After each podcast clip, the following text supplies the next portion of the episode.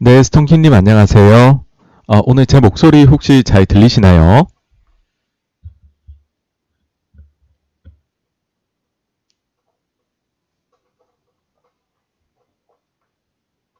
네, 정홍일님 안- 반갑습니다.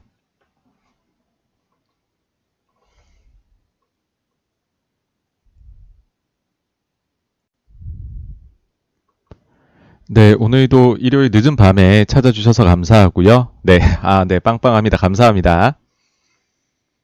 어, 오늘은 조금 다룰 내용이 많습니다. 다룰 내용이 많아서 아마 또 오늘 어, 그, 두 시간을 넘겨서 진행이 될 것으로 보이는데요. 그래도 한번 힘내 가지고서 어, 그 에너지 넘치게 한번 가보도록 하겠습니다. 어, 일단은 한번 오늘 다뤄볼 어, 목차 한번 보도록 하겠는데요. 아, 네, SJ님 안녕하세요. 네, 한 주 잘 보내셨나요? 음, 오늘 다룰 내용은 크게 요 정도 꼭지가 있습니다. 이제 첫 번째로는 게임스탁 그 후, 그 다음 두 번째 워렌 버핏 포트 변화, 세 번째 오르는 금리 진짜 괜찮을까, 네 번째 쿠팡 상장, 다섯 번째 어, 이제 조금 요거 좀 음, 그 예상이 안 되게 적었죠. Wall Street Bet이랑 이항. 그리고 여섯 번째로 포스트 코로나 랠리 가능성. 일곱 번째 국민연금 매도 어떻게 보는가. 요렇게까지 내용인데요. 어, 마지막 국민연금 매도 내용 같은 경우에는 이제 스톤킴님께서 어, 그 음, 댓글을 남겨주셔가지고서 한번 준비를 해봤습니다. 음, 그러면은 일단 게임스탑부터 한번 해보도록 하겠습니다. 이 사실은 지금 말씀드리자면 게임스탑을 첫 곡지로 다루려고 했었으나 이게 그 보니까는 조금 내용이 좀 그 분량 자체가 적은 것 같아서 그리고 또 영상으로 만들면은 또 좀 더 나을 것 같다는 생각이 들어서 이 부분은 사실 어제 업로드된 영상 있죠. 그 내용을 사실 말씀을 드리고 싶었던 거고요. 어, 간단하게 이제 영상 안 보신 분을 위해서 말씀을 드리자면 어, 게임스탑의 170만 주나 그 마이클 버리 빅쇼트로 유명하죠. 빅쇼트로 유명한 마이클 버리가 매수를 했었으나 1분기 때 480불 갔던 거는 전혀 누리지 못하고 작년 4분기에 대충 평균 이제 주가가 작년 4분기가 13, 14달러였으니까 그 가격에 다 매도하고 지금은 없다. 그러니까 아, 못 먹었다. 그런 말씀을 드리고 싶습니다. 물론 전체적으로 평균 단가를 제가 계산해 보니까는 대충 나오는 어, 그 수익률이 100%가 좀 넘더라고요. 그래서 어, 굉장히 좋은 굉장히 좋은 수익률이기는 하나 만 퍼센트를 거둘 수 있었는데 이거를 거두지 못했다는 거 그건 좀 많이 아쉽지 않을까 그렇게 생각합니다. 실제로 블룸버그 인터뷰나 아니면은 뭐 음, 그 트위터 내용을 봐도 아, 좀 본인이 좀 그 배아파하는 듯한 느낌이 저는 왠지 모르게 들긴 했었습니다. 음, 그러면 다음으로 넘어가 보도록 하겠습니다. 다음은 이제 그 워렌 버핏의 아 이제 사실은 이런 게 있어요. 그 13F라고 해가지고서 1억 달러 이상 어, 운영하는 금융기관의 경우에는 분기가 끝나고서 45일 이내에 본인들의 포트에 대해 가지고서 공개를 해야 하는 의무가 있습니다. 음, 요거를 한번 같이 한번 살펴보도록 할게요.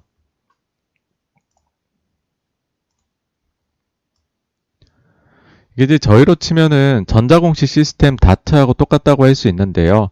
이렇게 EDGAR를 치시면은 어, 이렇게 나옵니다. SEC EDGAR 이렇게 filings 해가지고 나오는데 어, 여기 한번 클릭을 해보시면 이런 화면이 뜰 거예요.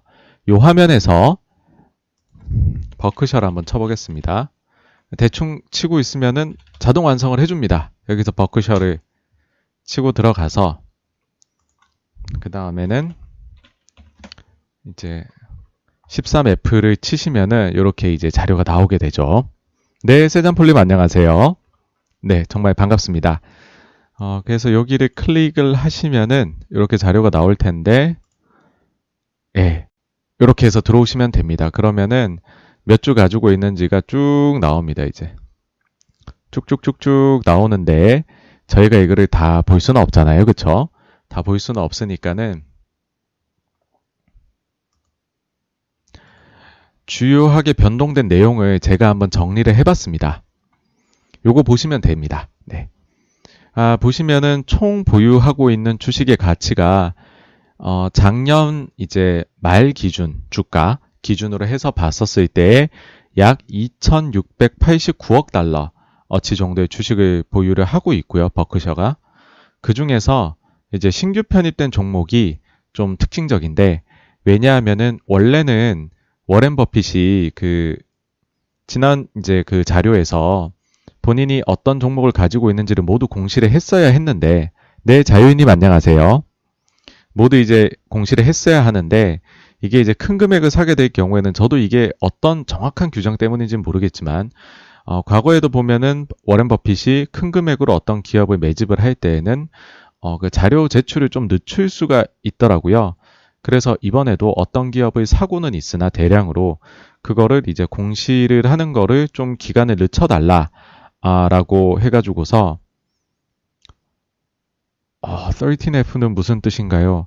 뭔가 이 그 규정의 숫자하고 관련된 것 같은데 사실 잘 모르겠습니다. 이따가 S1도 나오는데 S1은 무슨 뭐 security 뭐 무슨 뭐 몇 년도 법 그거를 줄여서 S-1이라고 하긴 하던데 어, 꿈꾸는 기계는 죄송합니다. 제가 그건 잘 모르겠습니다. 음, 어쨌든 돌아와서 말씀을 드리면은 그러다 보니까는 사람들이 워렌 버핏이 도대체 뭘 사고 있느냐에 대해 가지고 말이 많았고 어, 한때는 테슬라를 사고 있다. 이게 이제 테슬라를 집중적으로 탐구하시는 분들이 많잖아요. 그런 분들 중에서 어떤 분이 아, 본인이 주요 기관들이 보유하고 있는 목록을 모조리 다 정리를 하고 있는데 보니까는 주식이 좀 빈다는 거예요. 누군가 새로운 매수자가 나타난 것 같다. 근데 그 금액만큼을 5% 신고를 하지 않으면서 살 수 있을 만한 사람이 누가 있느냐라고 하니까는 야 워렌 버핏이 사는 정도지 않겠느냐. 워낙 큰 자금을 운영하니까 그러면서 막 엄청 계산을 막 화려하게 하셔가지고서 한 자료가 있었어요. 그랬는데 사실은 알고 보니 뚜껑을 딱 열어보니 짜잔 하고 나타났는데 조금 실망스러운 게 쉐브론하고 버라이즌이 나타났죠, 이제. 음, 쉐브론, 버라이즌은 뭐 다 한 번씩 들어보셨고 워낙 유명하잖아요. 이제 쉐브론은 굴지의 에너지 기업이고 버라이즌은 이제 그 굴지의 통신 기업. 막 테슬라를 기대했던 분들에게는 상당히 실망스러운 결과였겠지만은 아 저는 이거 보면서 아 그냥 버핏이 버핏했다. 버핏이 좋아할 만한 기업을 그냥 샀다. 그런 생각이 들었습니다. 음, 여기에서 그 다음에 보시면은 비중 확대한 기업들이 조금 눈에 띄는데요. 일단 전반적으로는 제약회사들을 좀 사신 거. 일단 이 부분이 조금 특징적인 것 같아요. 어, 근데 이게 사실은 옆에도 보시면은 비중이 전체 포트에서 1%를 넘는 거는 아니에요. 각각 개별 종목이. 그러니까 엄청난 규모를 상, 샀다고 보기는 어렵고, 아, 그리고 이걸 보고서 어, 우리나라 제약주도 좋은 거 아니냐라고 하실 수도 있는데, 음, 아, 네, 폴린 맞습니다. 요즘은 버핏이 뭘 사든 사람들이 예전만큼 신경을 안 쓰고 있죠. 어, 뭐, 몇몇 이제 최근에 유명해지신 분들은 누가 요즘 버핏에게 가르침을 받겠느냐? 아, 버핏의 말은 들을 필요가 별로 없는 것 같다. 뭐 이렇게까지도 하시는데 어떤 면에서는 그런 얘기가 나오고 있으니까 지금이야말로 한번 버핏의 말에 귀를 기울여 봐야 되는 거 아니냐 하는 생각도 들긴 합니다. 네. 그래서 보시면은요, 이게 PER이 좀 놀라워요. 제약사들인데 상당히 valuation이 좀 나오, 나오, 소위 나옵니다. 그리고요, 배당 수익률도 잘 나와요. 그러니까는 한국에서 제약바이오가 워렌 버핏이 샀으니까 어떻게 해야 될 거야 라는 아이디어가 이어지기는 좀 힘듭니다. 미국에서는 이게 좀 가치주스럽게 지금 좀 흘러가고 있거든요. 어, 그러고 나서는 나머지 눈에 띄는 포지션 증가는 사실 뭐 기존에 많이 가지고 있던 이제 아메리칸 익스프레스를 또 좀 더 사신 거. 어, 그 다음에는 아주 뭐 소수 지분들을 조금 조금씩 매매하셨는데 버라이즌 통신사 사셨죠. 근데 T모바일도 두 배 넘게 포지션을 늘렸습니다. 물론 이제 0.3%포인트, 3%로 되게 낮아요. 낮기는 하지만은 그래도 어, 두배 정도 기존 포지션 대비 늘리셨다는 거. 그래서 통신 쪽에 뭐가 있나? 라는 생각이 조금 들게 만들었습니다. 반대로 이제 비중 축소는 이제 원래 애플을 굉장히 많이 샀었잖아요. 애플이 지금도요, 어, 비중이 거의 한 40% 중반 정도에 이릅니다. 굉장히 많죠. 그러다 보니까는 어, 주가가 상승할 때마다 계속 팔고 있습니다. 지난 분기에도 보시면 이 주가 변동이라는 게 지난, 지난 분기 주가 변동인데요. 지난 분기도 애플이 이제 15% 올랐더라고요. 음, 그러다 보니까는 비중을 이렇게 조금씩 줄이고 있어요. 근데 이제 비중을 요만큼 줄여도 주가가 더 올랐기 때문에 어, 또 절대 가치 자체는 애플이 또 증가를 했습니다. 버피 포트 안에서. 에, 그래가지고서 어쨌든 뭐 많이 가지고 있는데 계속해서 조금씩 매도를 하지 않겠느냐. 뭐 그런 생각이 들고요. 그냥 GM도 좀 싸게 샀었어요. GM도 제가 기억할 때는 거의 앞자리가 두 계단 밑에 있는 그 주가에서 사신 걸로 기억을 하는데 GM도 이제 지금 많이 오르고 있죠. 그러다 보니까는 여기도 매도를 하고 있고 그 다음에 뭐 썬코어 에너지나 뭐 이것 좀 특징적이에요. 금융 은행들을 이제 전량 매도까지 같이 보시면은요. 여기 은행들, 그 다음 JP모건, M&T 뱅크, PNC 파이낸셜 해가지고서 다 매도를 하고 있어요, 대부분. 아, 물론 그렇게 해도 이제 뱅크 오브 아메리카의 비중이 워낙 높아요. 그래가지고서 이제 뭐 은행을 뭐 다 판다 그렇다고 보기는 어려울 수는 있지만 어, 전반적으로 은행들이 굉장히 많이 매도는 하고 있다.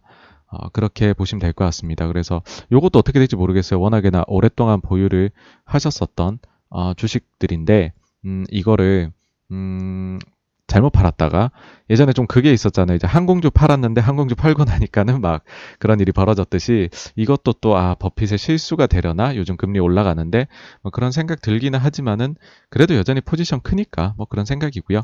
그 다음에 이제 여기서 보시면은 전량 매도한 종목들 중에서 그 베릭 골드하고 화이자가 있어요. 요거 이제 한국 분들 많이 아실 거예요.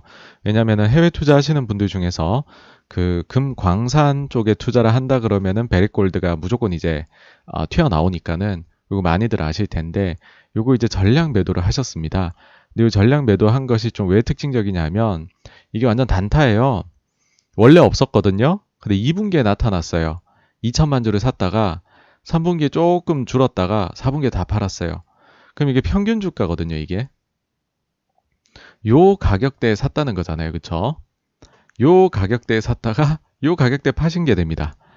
손해를 보시진 않았을 것 같기는 합니다만은, 어, 그리고 또 이게 비중이 그렇게 컸던 종목은 아니에요. 1%도 안 되는 정도였는데, 그래도 이렇게 또, 어, 단타를 치는 걸 보니까는 인간적인 면이 좀 느껴졌습니다. 그 다음에는 이제 다른 제약주들은 늘린 반면에 화이자는 이제 전량 매도를 했거든요. 그러니까는 그 여기 보시면은 전량 매도한 종목들의 대체적인 공통점이 베리골드는 뭐 단타를 쳤으니까 그렇다 치고 아, 또 그리고 여기 조금 더 넓혀서 비중 축소한 종목들도 보시면은 지난 분기에 S&P 500이 12% 정도 올랐거든요. 근데 그보다도 더 많이 오른 종목들을 계속해서 이제 매도를 했단 말이죠. 매도를 했는데 화이자 같은 경우에는 사실은 주가 변동이 없었어요. 지난 분기에. 지난 분기 주가 변동이 없었는데 이 전량 매도가 들어갔단 말이죠. 요거는 그래서 음, 한번 화이자 주식을 보시면은 그때 이제 백신 개발됐다고 막 엄청 환호했잖아요. 어, 바라건대 아마 이렇게 주가가 폭등을 한 거를 틈타서 어, 파셨기를 어, 뭐 이렇게 바램이라 해야 될까요? 그래서 버핏 되게 좋아하니까 어, 그렇게 생각해 봅니다. 아마 저렇게 올랐을 때 팔지 않았을까라는 생각합니다. 그러다 보니까는 이제 보유하고 있는 물량도 다 그냥 전량 매도로 나온 것이 아닌가 이렇게 생각이 됩니다.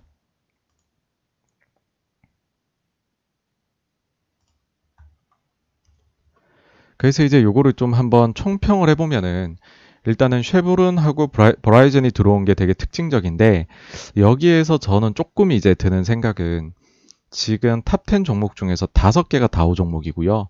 쉐브론하고 버라이즌이 이번에 top, top 10에 처음으로 들어왔는데 요 종목들이 둘 다 이제 다우 지수에 포함되어 있는 종목이란 말이죠. 그러니까 어떤 얘기냐 하면은 사실은 이 종목들의 대체제가 있다 해야 될까요?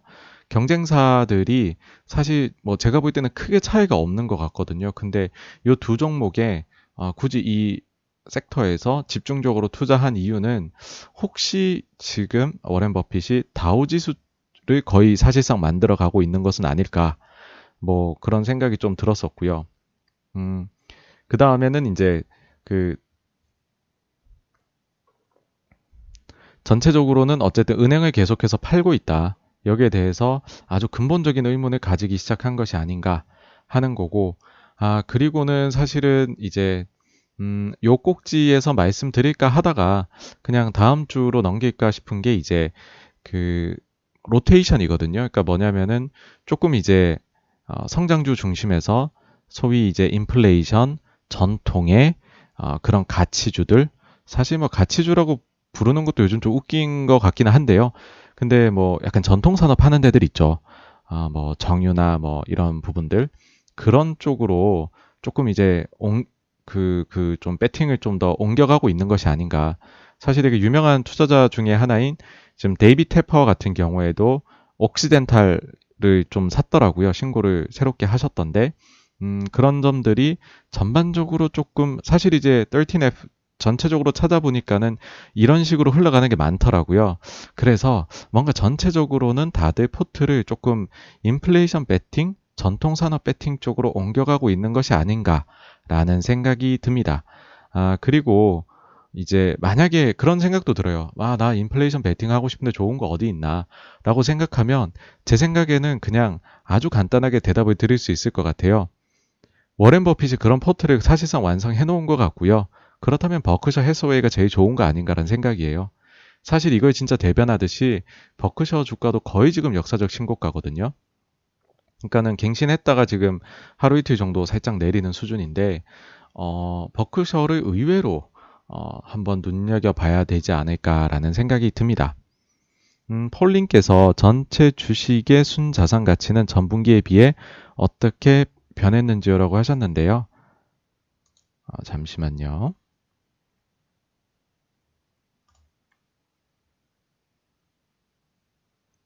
제가 이걸 이제 정리해 놓은 게 있어서 전체는 보시면 요게 지금이 2689억 달러라고 말씀드렸잖아요. 근데 이제 지난 분기에는 2265억 달러 정도 되었었네요. 뭐 물론 여기에 이제 뭐 또 다른 이제 비상장이라든지 아니면은 뭐, 뭐 해외 주식이라든지 뭐 현금 보유라든지 이런 게 더 있기 때문에 사실은 이제 요 보유 종목을 공시하는 것보다는 어, 분기 보고서를 보는 것이 어, 에셋을 파악하는 데는 더 어, 적절하다고 생각은 합니다만은 어, 뭐그 정도로 증가를 한 것 같습니다. 네. 그래서 일단 그래서 이제 두 번째로 꼭지로 삼았던 워렌 버핏 포트 변화에 대해서는 한 여기까지 정도로 어, 그 말씀을 드리면 될 것 같고요. 다음으로 한번 넘어가 보도록 하겠습니다.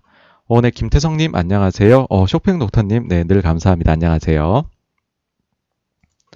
이게 이제 좀 많이들 관심이 있으실 것 같아요. 그러니까 금리가 계속 올라요. 그쵸? 근데 이게 진짜 괜찮을까?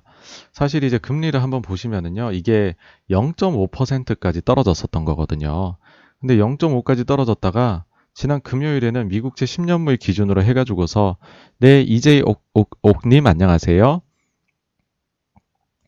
이게 이제 미국 10년물 금리인데요. 지금 보시면은 이제 1.34까지 올라왔어요. 1.34까지. 그러니까는 어, 여기서 이제 많이들 아마 좀 들어보셨을 거예요. 아, 금리가 오른데, 오르는데, 네, 뚠뚠님 안녕하세요. 금리가 오르는데, 이게 금리가 1.5를 넘어가면, 어, 증시가 부러질 수 있고, 2% 넘어가면 큰일 날 거야. 이런 얘기를 하시는 이유가 뭔지를 보면은요, 요게 이제 코로나가 터지기 직전이라고 볼 수 있죠. 그쵸? 예, 코로나가, 어, 이거 좀 의심되나? 막 이렇게 나오던 시기가 딱 보시면, 이게 이제 1.5에서 6 정도 사이입니다. 그쵸? 그러니까는 음, 우리가 정말 코로나를 다 극복했나? 어, 우리는 경제 작년 많이 어려웠고 그거를 이겨내기 위해 가지고서 정말 돈을 어마어마하게 게 찍어냈고 부채를 엄청나게 냈는데 그거 지금 어떻게 보면 하나도 해결이 안 된 것 같은데 우리가 이 금리 수준을 넘어서도 되나? 라는 거죠. 그러니까 이게 넘어서게 되면 야 우리가 감당할 수 있는 그런 금리 수준보다 높은 거야. 그러니까는 모든 경제 활동이 위축되거나 자산 시장이 조정받을 수 있어 라고 하실 수 있는 거죠. 그래서 1.5를 많이 말씀하시는 거고요. 그 다음에 2를 말씀하시는 거는 이거는 정말 코로나 영향이 있기도 전에 경제가 이제 막 이때 당시만 해도 그 트럼프가 이제는 대선을 앞두고서 조금 미중 무역 분쟁도 해결을 좀 하고 어, 경제도 좀 조, 좋은 방향으로 만들어 나가고 뭐 이런 거가 있지 않을까? 그런 기대감이 묻어 있던 금리가 2%였거든요. 그러니까는 이거에까지 만약에 도달한다 그러면 뭐야 그때 비해서 해결된 거 진짜 하나도 없는 것 같은데 정말 이걸 넘어선다고 막 이런 얘기를 할 수 있는 거죠. 그러니까 그런 생각에서 지금 2% 1.5% 2%라는 거에 대해 가지고서 아, 많이들 말씀을 하시는 거예요. 어, 그래서 이제 0.5까지 내려갔던 게 1.34까지 일단 도달했다. 뭐 이런 건데, 지금 뭐, 어쨌든 그래도 1.5는 아니잖아. 뭐, 그리고 또 이런 말씀 하실 수도 있어요. 2%? 그뭐 그렇게 대단해? 지금 연준이 보면, 어제 어떻게 읽어야 되죠? 어, 듀옥스 호모님? 네, 안녕하세요. 야, 연준에서 목표하는 거는 2%, 아니, 2%보다 더 높아도 평균 물가제, 어, 하겠다는데, AIT를 하겠다는데, 그게 뭐가 문제야? 그건 넘어가도 상관없지. 라고들 원래는 얘기를 했었죠. 그래서 금리가 좀 올라가도 우리는 아니었지만, 미국하고 글로벌 정치는 상승을 좀 했었습니다. 근데, 심지어는 지금 민주당 쪽에 있는 사람한테조차도 이거에 대해서 우려를 하는 목소리가 나오면서 조금 상황이 반전되고 있는 거예요. 사실 뭐 이렇 지금 제가 뭐 금리 얘기하고 있지만은 그렇다고 해서 미국 증시가 되게 조정받은 것도 아니에요, 사실. 근데 이제 그 막 조짐이 조금 찜찜하고 막 그러니까는 얘기도 하도 많이 하니까는 이유가 뭔지 한번 찾아보자는 그런 시간이거든요. 보시면 몇몇 석학들의 물가 상승 및 금리 인상에 대한 경고가 나오고 있다. 여기서 누가 제일 대표적이냐? 레리 서머스라는 거죠. 이 사람은 대표 아주 일찍 출세 가도를 달렸고 그 다음에 아주 옛날부터 민주당 쪽에서 뭐 클린턴 때부터 해가지고 내각에 이제 입각을 해가지고서 아주 이제 화려하게 생활을 하셨고 우리나라 IMF 때도 한국에 와가지고서 아주 그냥 음, 실질적인 역할을 했다고 이현재 어, 부총리께서 쓰신 전 부총 그 경제부총리셨나요? 쓰셨던 책에 그렇게 나와 있더라고요. 그 정도로 굉장히 영향력이 있는 민주당 내에서는 어떻게 보면 인물인데 이분이 이제 인터뷰를 하셨어요. 그러니까 사실은 2월 초부터 계속 자료를 내시더라고요. 이분이 그러니까 인터뷰를 하시더라고요. 근데 이게 뭐냐면 일단은 요거부터 한번 보고 가시죠. 이제 이 옐런의 말을 하기 위해서 이 기사를 가져온 건 아니고요. 여기에 서머스가 나와요. 이 시기가 언젠가 보시면 2월 8일이죠. 2월 8일. 2월 8일에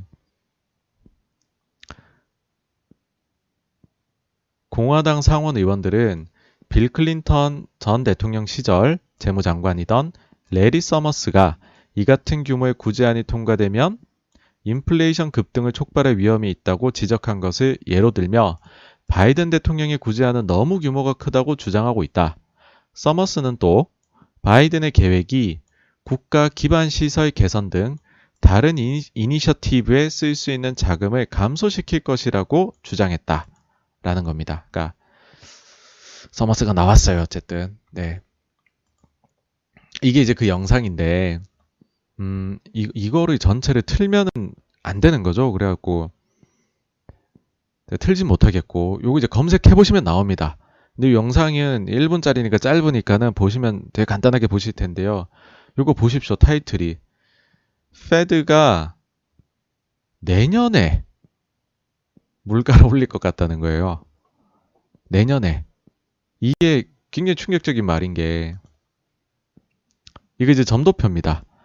아, 작년 12월 달 회의 때 끝나고서 점도표 그린 게 나온 건데 찍은 게 나온 건데 요거 보고서 이제 대체로 어, 다음에 금리 인상이 언제가 되겠구나 그거를 이제 저희가 예상하는 거거든요.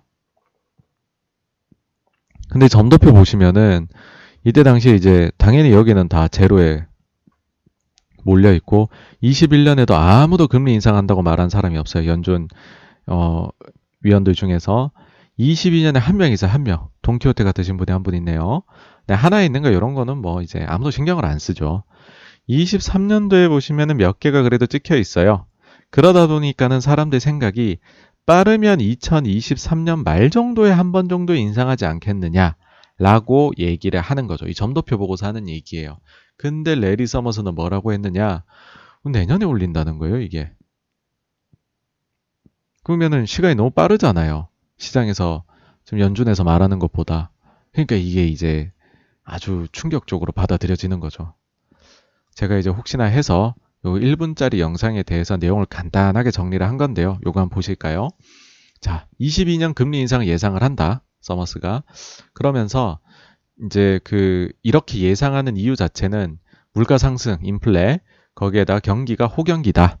아, 거기에다가 지금 대규모의 재정 정책이 아, 이러한 흐름에 불을 불을 지피게 될 것이다. 그러니 금리 인상이 시장 예상보다 빨리 될 것이라는 거죠. 근데 지금 본인이 연준을 바라보니 현재 연준은 이런 부분에 집중하지 않고 오로지 디플레이션 극복이라는 부분하고 사회 공정성에 대해서만 너무 집중을 하고 있다. 즉 그래서 지금 인플레이션의 시대로 들어가고 있는데 이런 점을 연준이 인지하고 못하고 인지하지 못하고 있을 수도 있는 것 같다. 그러면서 여기까지만 얘기하시면은 어, 어, 그런 말씀 하실 수 있지. 그래, 우리가 이런 점을 놓치고 있구나. 뭐 그런 말을 할 수가 있는데요.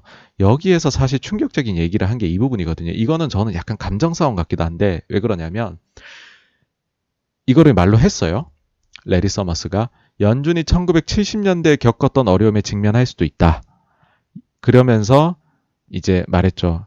연준은 1970년대 실패했다. 이건 또 무슨 말이냐? 저희가 또 한번 어, 살펴보도록 하겠습니다. 보시면은요. 어, 네. 요게 이제 그 어, 물가 상승이에요. 물가 상승. 인플레이션 보시면은 사실 이제 1980년대 후반부부터 해가지고서는 인플레이션이 굉장히 안정화가 됩니다. 요 시기에는 우리가 인플레를 걱정할 필요가 없죠. 그리고 전쟁 이전으로 한번 돌아가 볼게요. 이제 그 아주 그 전쟁 많이 하던 그 시기 있잖아요. 1900년대 초반부터 해서 한 50년 이제 2차 대전 끝날 때까지 해가지고 쭉 보시면은 이때는 워낙에나 이제 소모가 크니까는 인플레가 많이 일어났었어요. 예. 근데 이제 그 뒤에는 안정이 됐었던 시기죠. 마치 이제 우리가 어, 현재 뭐 1980년대 후반부터 아주 오랜 기간 동안 봐왔던 대안정의 시기예요. 근데 이게 이제 튀는 시기가 나와요. 이 1970년대입니다. 1970년대 무슨 일이 있었냐 하면은 일단은 60년대, 그러니까는 50년대 이후부터 해서 60년대 말까지 계속해서 잠재 성장률 이상의 성장을 미국 경제가 걷어 나가요. 근데 인플레는 안 왔죠. 그러니까 사람들이 어, 인플레 없어졌나? 막 이렇게 생각을 했어요. 근데 알고 보면은 그 시기 동안에 인플레이션 압력이 차근차근 이렇게 축적이 되어 왔던 거죠. 그 점이 70년대 터지려고 하는데 가속도를 붙이는 녀석이 나옵니다. 그게 뭐냐 하면 바로 중동에서 이제 원유를 무기화를 해버리죠. 그래서 1차, 2차 원유 쇼크가 빵빵 터지면서 당시에 미국인들이 어, 차에 넣을 기름을 구하기 위해서 그 자산은 세계 최강대국 미국인들이 주유소에 길게 줄을 서 있는 그런 사진을 아마 아, 구글에서 보시면은 찾으실 수가 있으실 거예요. 그랬던 시기입니다. 그러면은 이렇게 인플레이션이 팍팍 나왔던 시기에 무슨 일이 있었느냐라고 보시면은 이 미국 금리인데요. 막 요동칩니다. 예. 막 13%까지 올랐어요. 전시도 아닌데. 다시 내리는가 했더니 막 올려요. 왔다 갔다 하면서 난리를 칩니다. 요동을 쳐요. 이때 당시가 경제가 좀 불안정해요. 그리고 결정적으로는 이런 시기를 겪으면서 주식 시장이 나빴습니다. 그러니까 정확히 그냥 19년 청, 한 비교해 볼 거예요. 69년 이게 컨트롤이 힘드네요. 그냥 이걸로 해보겠습니다. 70년 아이고 대충 보시면은 5천 초반대였어요. 69년 말에 69년 말에 5천 초반대였는데 70년대 보시다시피 계속 빠지죠, 그쵸? 계속 빠집니다. 주가가 빠지고 빠지고 빠지고 빠지고 빠져서 어, 80년 시작할 때는 3천이 깨집니다. 5천이 넘었던 주가가 아, 3천이 깨집니다. 여러분. 사실 이제 70년대라 그러면 1980년까지 다 들어가야 되잖아요. 그렇게 치면은 이때, 이때 최저점 기준으로 보면은 거의 뭐 2000 중반까지 내려갑니다. 반토막이 났어요, 주식 시장이. 이게 무엇 때문이냐? 인플레이션 때문이고 소위 우리가 말하는 경제학에서 배우는 스태그플레이션이 나왔던 시기입니다.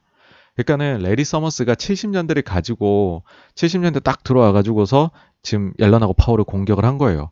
옐런 파월은 굉장히 기분 나쁠 수가 있겠죠. 제가 연준위원이어도 굉장히 기분 나쁠 것 같거든요.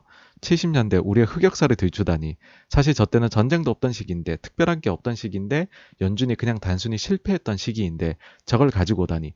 여기다가 추가적으로요. 파월 같은 경우에는 더 기분이 나쁠 수가 있어요. 왜냐하면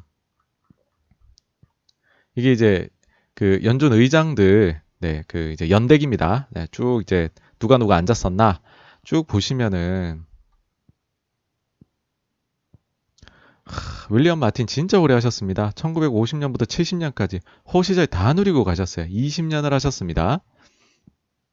근데 그 뒤에 보면은 닉슨 시기는 뭐 미국의 흑역사 중에 하나죠. 네. 아, 요 시기에 이제 아서 번스가 그래도 한 8년 정도를 했는데 이분이 굉장히 이제 힘들게 힘들게 어찌저찌 했었죠. 어찌저찌 했는데 그 다음에 이제 흑역사가 나오죠. 누구냐? 윌리엄 밀러가 제가 한번 일전의 영상에서 말씀드린 적이 있는데 여기 보시면은요 78년 3월에 들어와 가지고 79년 8월에 잘려요. 어, 연준 의장 중에서 가장 단명한 의장입니다. 여기가 임기로 봤었을 때 왜 그랬느냐? 인플레를 못 잡았거든요. 경기는 안 좋고 아무것도 못 했어요. 진짜 연준이 실패했던 시기예요. 근데 딱 보세요. 1년 반 만에 잘렸단 말이에요.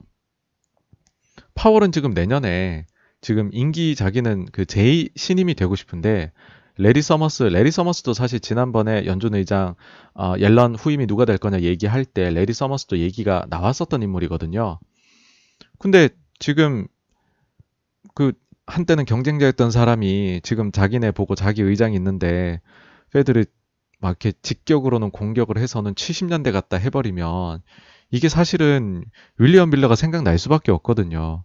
그러니까 이거는 사실은 어떤 면에서는 넘지 말아야 될 선을 넘는 발언이시지 않았나라는 개인적인 생각이 드는데 어쨌든 이제 이런 말을 뭐 그냥 저 같은 사람이 했으면 뭐 누가 받아들였겠어요.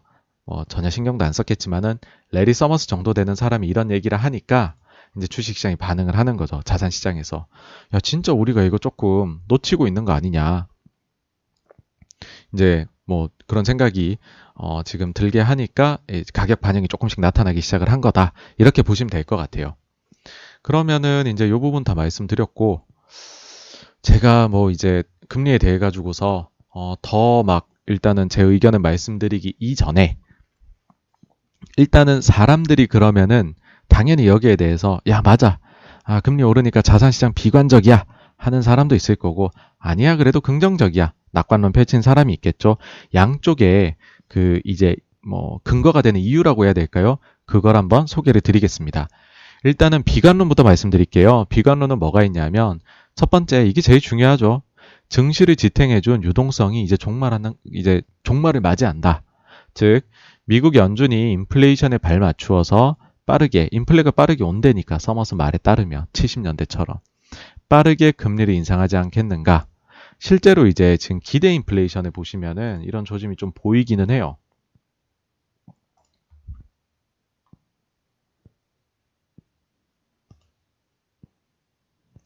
10년물 기준으로 해가지고서 기대 인플레이션율 요거 이제 보시면은요 엄청나게 떨어졌었죠 그쵸 근데 최근에 이렇게 가파르게 올라왔거든요 근데 이게 어느 정도 수치냐면 일단 2018년도에 그 전에 고점 그 다음에 이걸 넘어서서 보면 2014년 이후에 최고치를 기록을 하고 있습니다. 그러니까는 어, 이거를 이제 보게 되면 음, 그런 생각이 드는 거죠. 사람들이 기대치가 저렇게 이제 그 사람들 예상하는 게 저렇게 높아지고 있어. 그럼 실제로 인플레이는 기대치라는 게 나중에는 결국엔 반영이 되기 때문에 실제로도 저렇게 올 가능성이 있는 거 아닐까? 어? 그러면 진짜 연준이 금리를 빠르게 인상해야 될 수도 있겠네? 정말 내년 아냐? 뭐 이렇게 될 수 있는 거죠. 어, 그러면은 이제 그 결과로 나오는 게, 어, 그러면은 금리 인상을 서머스 말처럼 내년에 해야 된다면, 그 전에 자산 매입하던 것부터 줄여나가야겠지, 순서상. 그러면 tapering은 올해 그냥 해야겠네. 이렇게 이제까지 의견이, 어, 생각이 진행이 될 수 있는 거죠. 그러면은 뭐 제가 지금까지는 어렵게 말씀드렸지만 결론적으로는 손쉽게 얻을 수 있는 유동성으로 쉽게 돈 벌던 시대가 끝날 것이다. 라는 겁니다. 두 번째는 뭐냐 하면 금리가 올라가면 성장주 주도 장세가 또한 종말을 맞이할 것이다 라는 거죠. 실제로 이제 자산 시장을 바라보시면은요. 제가 이제 가치 좋아, 가치 스타일이냐 아니면은 지금 증시가 성장 스타일이냐 제일 간단하게 보일 수 있는 게 요거라고 생각을 해요. 이제 그 요게 이제 ETF거든요. 하나는 growth고 하나는 value인데 S&P 500에 있는 보시면은 지난 1년을 기준으로 보았을 때 growth가 value를 거의 한 30% 정도 아웃을 했어요. 훨씬 더 많이 올랐다는 거죠. 어, 근데 이게 지난 1년의 일이, 일인 것 뿐만이 아니라 2년으로 놓고 보면은 한 40% 정도. 이거 5년으로 놓고 보면은요, 146대 59니까는 거의 한 100% 차이가 났어요. 100%. 사실 이런 일이 어떻게 발생할 수 있었느냐라고 하면 너무너무 간단한 게, 어, 금리가 이제 계속 내려갔으니까. 예. 금리가 쭉쭉쭉쭉 해가지고서 요때 이제 계속 내려줬으니까 저금리를 계속해서 유지를 해줬으니까는 가능했던 것 아니냐라는 거죠. 이제 그러면은 뭐 그런 생각을 하실 수도 있어요. 야 그러면은 뭐 금리 내리면 올라가면 뭐 성장률 좀 빠지더라도 그러면 가치주엔 좋으니까 가치주 올라가면 뭐 증시 뭐 그렇게까지 빠지겠어 하는데 이제 이렇게 이제 아주 오랜 기간 동안에 성장주가 많이 이제 아웃퍼폼을 하면서 증시를 구성하는 요소가 좀 많이 바뀌었다는 거죠. 그러니까 지금 이게 S&P 500 기준으로 해가지고서요 상위 종목들이거든요. 이제 그 차지하는 비중이 상위에 있는 종목들인데 이게 싼 게 없어요, 싼 게. 사실 맨 위에 있는 종목들은. 그러니까 만약에 금리가 올라가 가지고서 막 이렇게 성장주들이 조정을 받는다. 반대로 가치주 오른다. 근데 가치주는 지금 시총에서 차지한 비중이 너무 작아졌고 성장주들은 너무 커져 있으니까 비슷하게 이제 누구는 오르고 누구는 빠지면은 증시는 빠진다는 거죠. 합산해서 보면은. 그런 얘기이고요.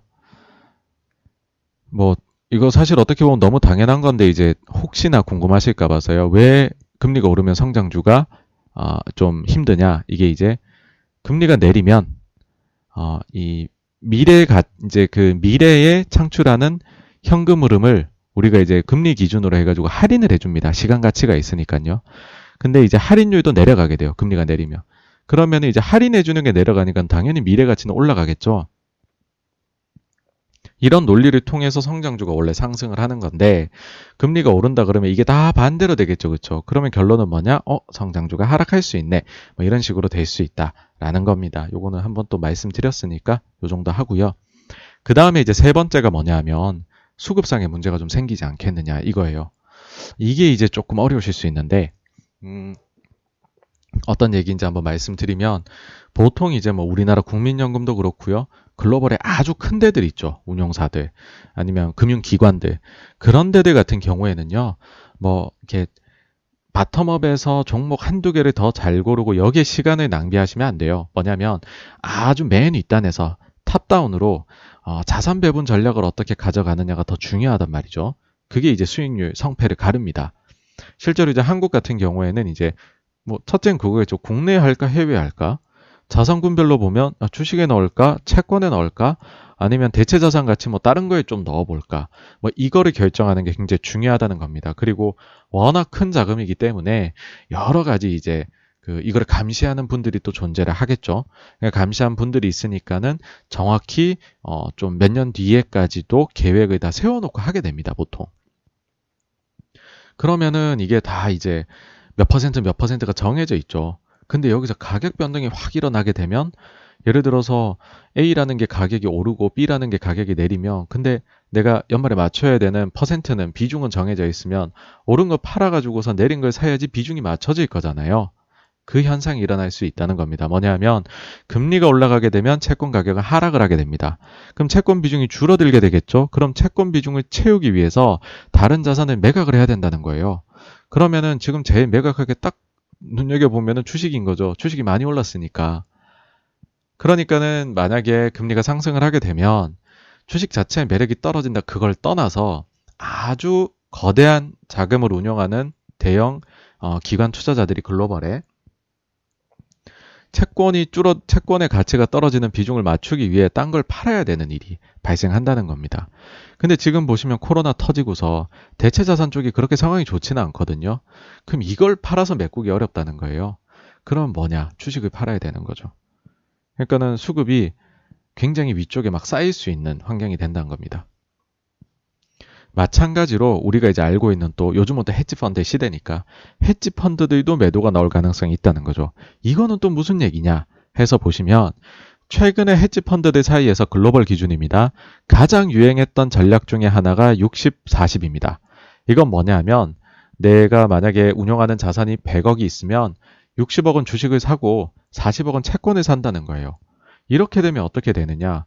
채권은 변동성이 굉장히 낮잖아요. 주식은 변동성이 높지만 그러니까는 그 헤지 펀드 자체가 변동성이 굉장히 낮아지는 효과를 누리게 돼요. 이것과 별개로 또 어떤 게 있냐면 여러분들 아시겠지만은 금융시장에 위기가 오게 되면 주식은 떨어져요. 그쵸? 그럼 60% 사놓은 주식은 떨어질 겁니다. 근데 위기가 오면 금리도 떨어지죠. 그럼 채권 가격이 오른단 말이죠. 그러면 주식에서 떨어진 걸 채권으로 벌충을 어느 정도 해줄 수가 있어요. 그럼 이게 그렇잖아요. 여러분 보시기에 안정적으로 보입니다. 이런 펀드가. 그리고 이제 가만히 있으면 또 채권에서 쿠폰을 줘요. 이자를 또 지급해 주네. 그런 거 이제 받아 먹으면은 아 이거 헤지 펀드들의 수익률의 하방이 상당히 튼튼해지는 효과를 보일 수 있는 게 60, 40 전략이죠. 근데 여기에 더해서 주식 시장이 조금 오르는 게 아니라 요즘 보시면 많이 올랐잖아요. 그러니까는 이렇게 채권을 40씩이나 가지고 있어도 괜찮은 수익률이 나오는 거예요. 그러니까는 아우 안정적인데 수익률도 그렇게 나쁘지 않네 괜찮네 이런 걸 누릴 수 있었던 거죠. 그리고 사실은 이게 더 중요한데요. 최근 몇 년간의 현실을 보시면은 돈을 계속 풀어요. 그러니까 금리가 떨어져요. 뭐예요? 그러면 채권 가격이 올랐겠죠? 근데 주식도 올라요. 양방으로 먹은 거예요. 그러니까 내가 기대했던 것보다 그 리스크 단위 하나당 수익률이 굉장히 높았었습니다. 그러니까 이 전략이 상당히 유행을 했어요. 근데 지금은 어떠냐? 금리는 오르죠. 그럼 채권 가격이 하락을 하겠죠. 근데 지금 주식이 어 이거 조금 이상하네 하면서 슬금슬금 내려올까 말까 한단 말이에요. 근데 어쨌든 지금 채권 가격은 내려갔죠. 그러면은 이 채권 비중을 채워야겠죠. 60, 40을 맞추려면 그러면 주식 매각이 나올 수 있다는 거죠. 이쪽에서도. 하지만 이렇게 그냥 나쁘게만 봐야 되느냐? 낙관론도 존재합니다. 또 세상을 또 너무 비관적으로 보면 안 됩니다.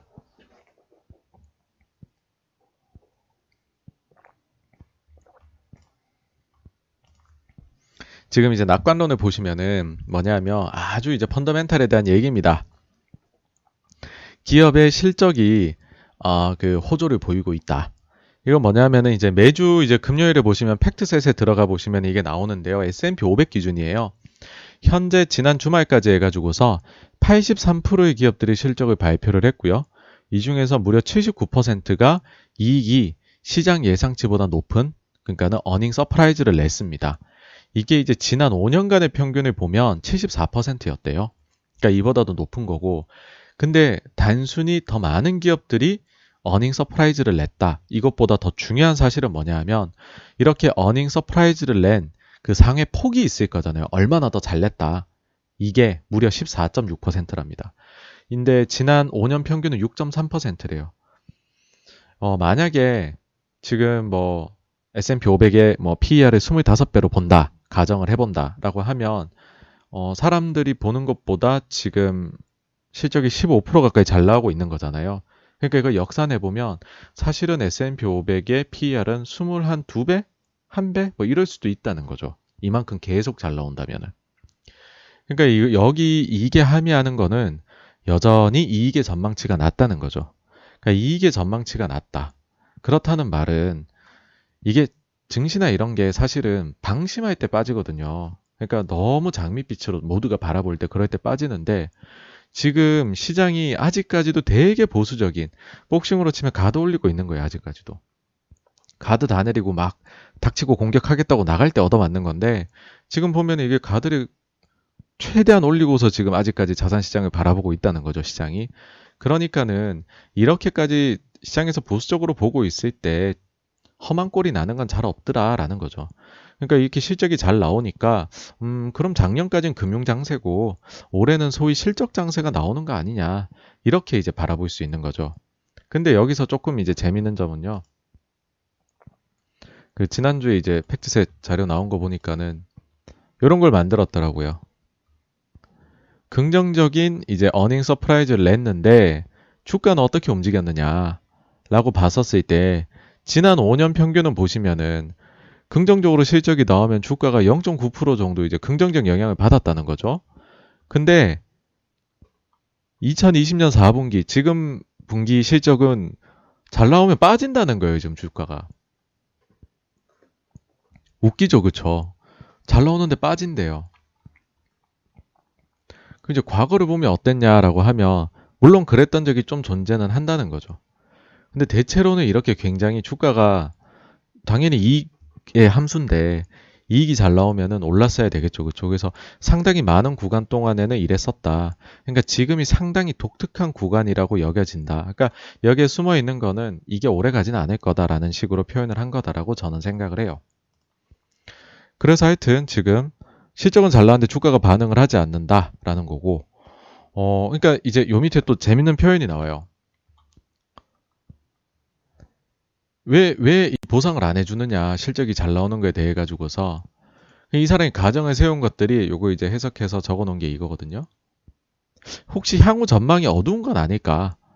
어, 그니까 뭐, 실적 나오고 난 이후에 애널리스트 분들께서 어, 2021년도 실적 전망치를 내는데 막 감익으로 아 이거 4분기에 다 냈고 이제부터 빠지겠네 뭐 이렇게 낸다든지 아니면 기업에서 사실적인 20년도까지가 실적이 잘 나왔고요. 21년엔 좀 안 좋을 것 같습니다.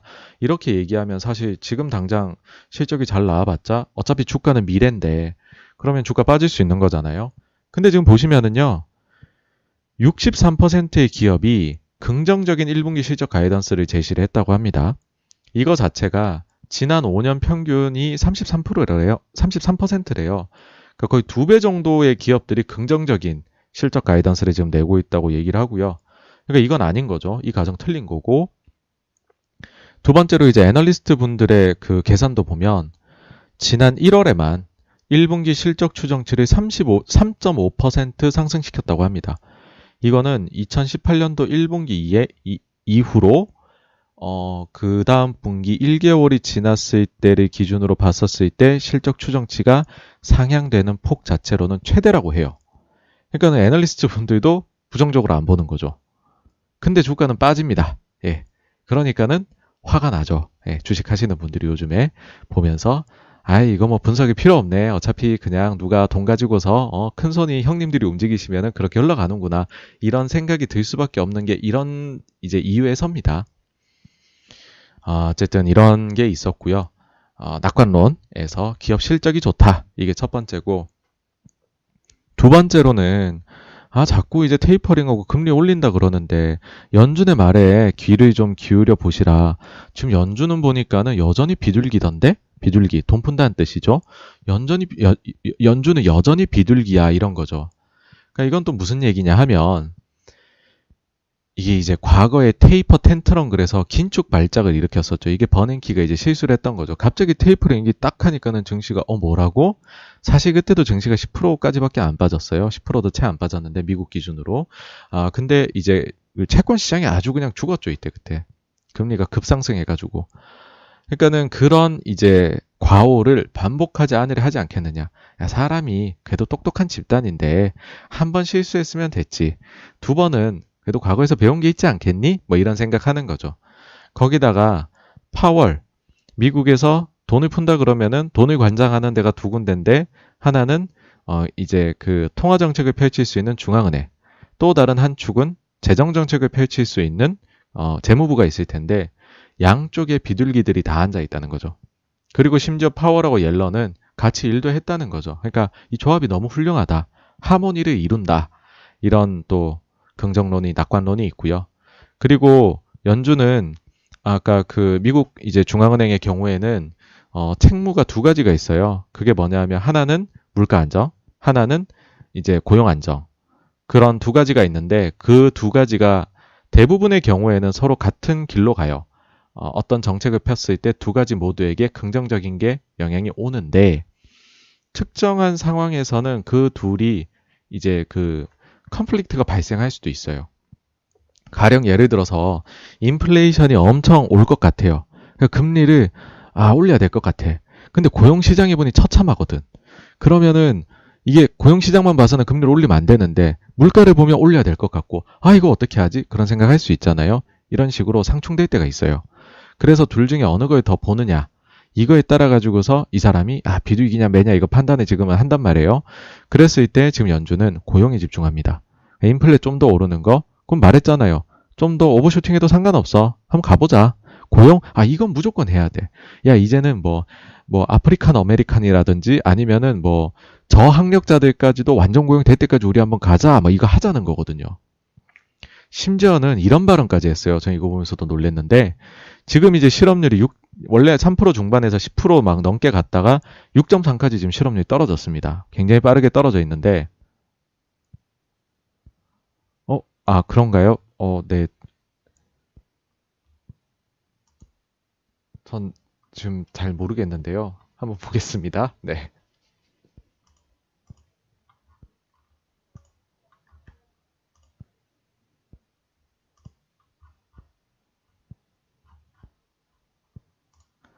아, 네, 슈퍼챗 같은 경우 사실 제가 이거 지금 그 뭐 설정하다가 지금 잘못돼 가지고 어 막 그 수익화 이런 것들이 다 날라갔다가 막 지금 하고 있거든요. 그래서 뭐 네, 뭐 항상 많은 도움 주시는데 오늘은 그냥 편하게 듣고 가십시오. 네. 어쨌든 아 일단 지금 내용에 집중하겠습니다. 네, 지금 딴 거 볼 때가 아닙니다. 그러니까는 이게 연준이 실업률이 이렇게 6.3으로 내려와 있는데 파월하고 옐런이 무슨 발언을 했냐며 무슨 소리냐? 그 real 실업률은 10%라는 거예요, 지금. 자기가 계산해 봤더니 두드려 보니까 야, 이게 고용률도 아직은 안 좋고 그다음에 원래 실업률이라는 이 통계 자체가 내다보면 좀 그래. 좀 놓치는 게 있어. 그러니까는 실제 실업률은 10%야. 그래 버리니까는 야, 쟤네는 참 비둘기다.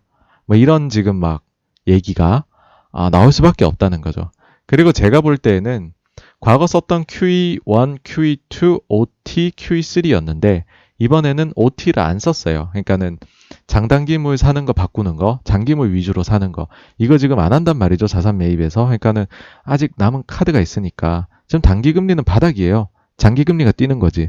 그러니까 장기 금리 쪽에 뭐 어떻게 저렇게 하겠다. 방법이 아직은 있다라는 겁니다. 그래서 연준 여주기, 여전히 비둘기 쓸수 있는 카드도 있다. 너무 나쁘게 보지 마, 얘들아. 이게 이제 낙관론. 그리고 마지막으로는요.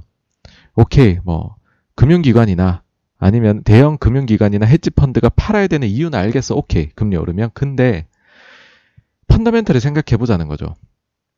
뭐냐면, 미국 10년물 금리가 지금 뭐, 일본 같은 데 보면 아주 저금리고, 독일도 마이너스 아직까지 있는데, 미국이라는 가장 지금 그래도 지저분한 걸레들 중에서 제일 깨끗한 나라가 금리가 1.3, 1.4, 1.5, 2% 간다 그러면 야 거기서 금리가 만약 더 올라간다 하더라도 즉 거기서 내가 좀 어 그 저기 캐피탈 로스가 좀 발생을 하더라도 이 정도의 그냥 금리면 10년 동안 앞으로 이자만 받아도 괜찮은 거 아니야? 미국 10년물이 뭐 그렇게까지 올라가겠어요? 되게 좋은 거 아니야? 이거 금리 요즘 같은 시대에 잘 주는 거 아니야? 이렇게 생각을 하고 그냥 매수하는 세력들도 들어올 수가 있다는 거죠. 그러니까 실제로 이제 그 일, 제가 알기로는 일본의 경우에는 지금 환해지를 하고서 미국채를 사면 일본 국채 10년물 사는 것보다도 더 좋은 금리를 주거든요. 그러니까는 이게 장기 자금들 위주로 해서는 그냥 단순히 이제 쿠폰만 보고도 들어올 수가 있다. 그러니까 수급도 너무 걱정하지 말아라. 뭐 맨날 뭐 예전에는 중국이 뭐 미국채 팔면 미국이 난리가 나느니 뭐 이런 얘기들 하는데 난리 난 적 있느냐? 없지 않느냐. 미국이란 나라의 국채는 항상 사고 싶은 사람들이 있다. 막 이제 이런 얘기들 하는 겁니다. 요게 이제 그래서 비관론 세 가지 의견, 낙관론 세 가지 의견 이렇게 한 거고요. 실제로 그러면 이제 저 개인적으로는 어느 쪽에 조금 어, 스탠스가 가 있냐라고 어, 말씀을 드리자면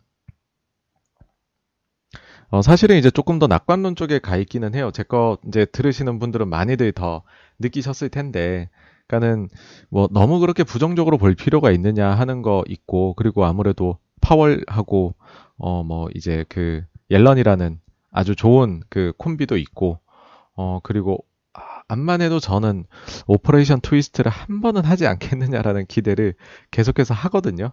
그래가지고 뭐뭐 그렇게까지 이제 안 좋게 보지는 말자. 어, 일단은 맑은 눈으로 우리가 어, 세상을 바라보고 저기 이제 주식 시장이나 자산 시장을 바라보는 것이 뭐 맞지 않겠느냐. 일단은 그런 생각입니다. 근데 어, 면밀히 지켜보고는 있습니다. 왜냐하면은 그 만약에 이게 이제 속도가 너무 빨라지게 되면 이게 속도가 너무 빨라지게 되면은 또 아, 문제가 생길 수도 사실은 있는 거기는 해요. 뭐 절대로 문제가 일어나지 않는다. 네, 솔직히 말해서 세상에 절대라는 게 어디 있겠습니까, 그렇죠? 그러니까는 뭐 그런 부분들은 네 조금 이제 저희가 한번 어, 그 고려를 하면서도 뭐 물론 이제 정말 아주 그 꼬리 위험 같은 것들은 항상 있을 수 있는 거니까 생각은 하면서도 그래도 뭐 우리가 맑은 눈으로 한번 보시죠. 네, 저는 그런 생각입니다. 여기까지가 금리에 대한 내용이고요. 다음으로 넘어가 보도록 하겠습니다. 오늘 사실 제일 얘기할 거 많은 거 쿠팡이에요, 쿠팡. 아, 이거 쿠팡 얘기하면 1시간 걸릴 것 같은데. 일단 이제 쿠팡 상장에 대해서 얘기를 해보겠습니다. 간단 정리할게요. 딴 데서 자료 많이 보셨을 거예요. 뭐냐 하면 차등 의결권이 있더라. 1대 29. 미국의 어 나스닥 아니라 뉴욕에 상장하네 NYSE 그 다음에 어 우리나라 국민들의 70%는 쿠팡의 웨어하우스에 11km 이내에 살고 있었네요. 저는 몰랐습니다. 그 다음에 quarterly 이제 active user죠. 이제 그 활성 어그그 그 user 어 왜 왜 quarterly로 했는지 모르겠어요. monthly나 이런 걸로 하시지. quarterly로 보면은 무려 1,480만 명이 분기에 한 번은 쿠팡 들어가 본다. 예. 그런 거고 그 다음에 이제 로켓와우 아 이게 사실 이제 쿠팡의 핵심 경쟁력이잖아요. 로켓와우의 활성 고객 차지 비중이 아 이제 그 활성 고객에서 차지하는 로켓와우 비중이 32%더라. 이들의 구매 빈도는 일반 활성 고객 대비 4배 이상이더라. 어, 그런 거고요. 그 다음에 활성 고객당 순수익은 빠르게 증가를 하더라라는 겁니다. 그리고 이제 그게 두 가지 어, 표로 나오는 게 첫 번째로 나오는 거는 이제 이제 이 cohort라는 게 이게 뭐, 뭐 비슷한 그런 그 성격을 가진 집단이란 뜻인데 여기서는 이제 아마도 active user를 표현을 하는 것 같은데요.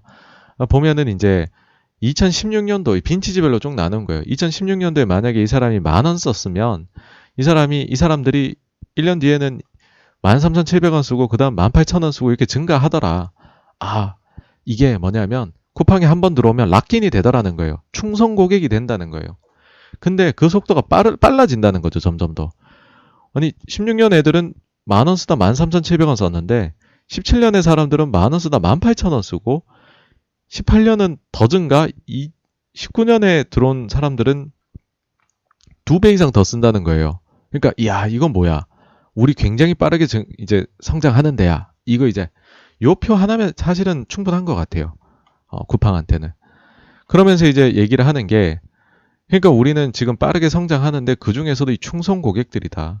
어, 기존 고객들이 차지하는 비중이 계속 올라간다. 이런 얘기를 막 하는 거예요, 지금. 어마어마하죠, 그쵸? 90%랍니다, 90%. 사실은 이제 저, 저도 이제 쓰, 쓰는데, 이제는 사실 가격 비교도 잘 안 하는 것 같아요. 대충 뭐, 싸겠지, 어느 정도. 어, 빨리 오니까. 실제로도 지금 뭐 많이 뭐 사야 할 때 필요하더라고요. 특히 막 저희도 이제 아기가 아직 되게 어리니까는 뭐 아기 용품을 사는 데 있어 가지고서는 쿠팡만한 데가 없더라고요. 예. 그 갇혀져 있는 그 저기 상품군이나 그다음 배송 속도나 그다음에 환 뭐 저희 바람에 뭐 하나 날려가 가지고서 없어졌다니까는 다음 날 바로 보내 주더라고요. 뭐 그런 이제 그 환불하는 거나 이런 것까지 분실 이런 것까지 봤었을 때 솔직히 쿠팡이 참 만족스럽다 서비스로만 봐서는 그런 생각은 참 드는, 드는데 아마 많은 분들이 느끼시니까 이런 숫자가 나온 게 아닌가 싶어요. 그러면은 일단 사실 좀 어그로를 끌 수 있는 주제인데 하나하나 한번 이제 질문들이 있을 수 있잖아요. 쿠팡에 대해서. 마치 FAQ처럼 나올 수 있는 질문들에 대해서 제가 미리 그 질문 선정해가지고서 하나씩 말씀을 드리려고요. 첫째로, 이거, 이거 굉장한 떡밥이죠. 과연 쿠팡은 흑자 전환이 가능한 회사이냐? 제가 말씀드리기에는 어 제가 제가 내린 결론은 가능하다입니다. 예. 전환은 가능하다. 언젠가는. 근데 어쨌든 가능하다. 영원히 적전하고 망할 기업은 절대 아닌 것 같아요. 보니까 왜 그러냐 하면은 자 오랜만에 찾아온 재무제표 분석의 시간입니다, 여러분. 자, 이제 쿠팡인데요.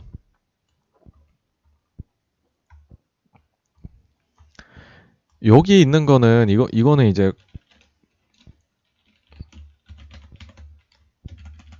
한국의 요 다트 시스템에서 나온 거고 요거는 이제 이번에 SEC의 에드가에 나온 정보를 해갖고 한 거거든요. 사실 일단은 조금 그거를 이제 생각을 해주셔야 돼요. 저도 이게 숫자가 조금 달라가지고 조금 그래요. 그냥 단순히 원화를 달러로 바꾼 것 같지가 않아요. 이게 보시면은. 이거 보세요. 매출액이. 이게 원달러 차이는 아니잖아요. 이런 식으로 가는 게. 뭔가 트렌드는 같은데 정확한 숫자가 좀 다른 것 같기는 해요. 그래서 어 이것도 또한 이제 맑은 눈으로 쳐다보면 맑은 눈으로 생각을 해보면은 이게 엄밀히 말하면은요, 여러분 그 쿠팡 우리가 다트에서 검색 가능한 거는 한국 법인이에요. 근데 그 한국 법인을 소유하고 100% 있는 것이 쿠팡 원래 LLC였고 요번에 미국에 상장한다는 거는 쿠팡 LLC예요. 이거를 이제 쿠팡으로 이제 그냥 이름 바꿔서 쿠팡 INC로 바꿔갖고서 지금 S1이 나온 거거든요. 그러니까 사실은 쿠팡 LAC에 뭔가가 좀 있거나 뭐 해버리면은 다를 수 있는 거죠. 우리가 다트에서 검색하는가 하고. 그러니까는 두 개를 그냥 이제 트렌드만 보고 뭐 어쨌든 좀 약간 이제 느슨하게 보는 게 더 좋아요. 이럴 때는. 더 좋은데,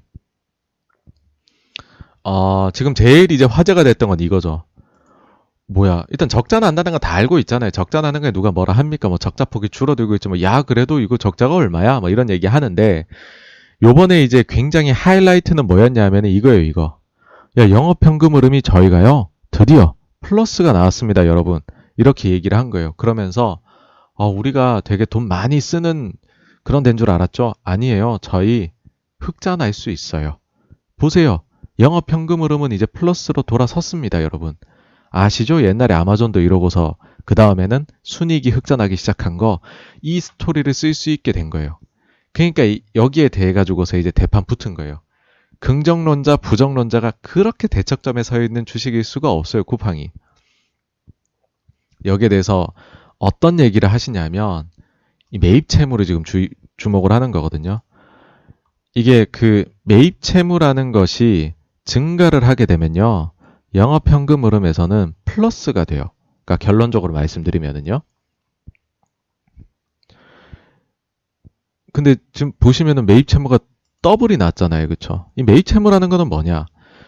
쿠팡이 다들 아시겠지만은 물건을 단순 중개하는 게 아니라 자기들이 사입해서 그러니까 업체들한테 사가지고서 그거를 고객들한테 배송을 해주는 거거든요.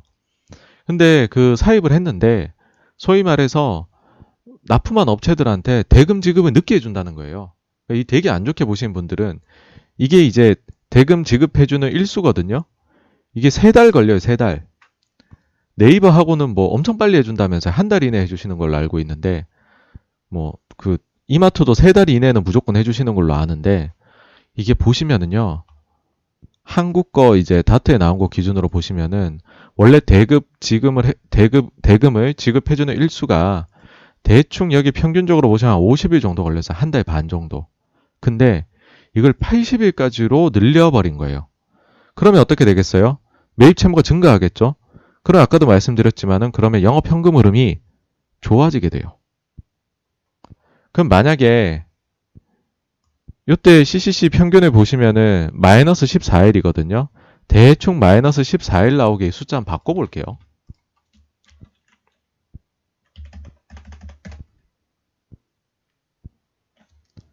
거의 한 2조 정도 줄죠, 그죠? 2조 정도.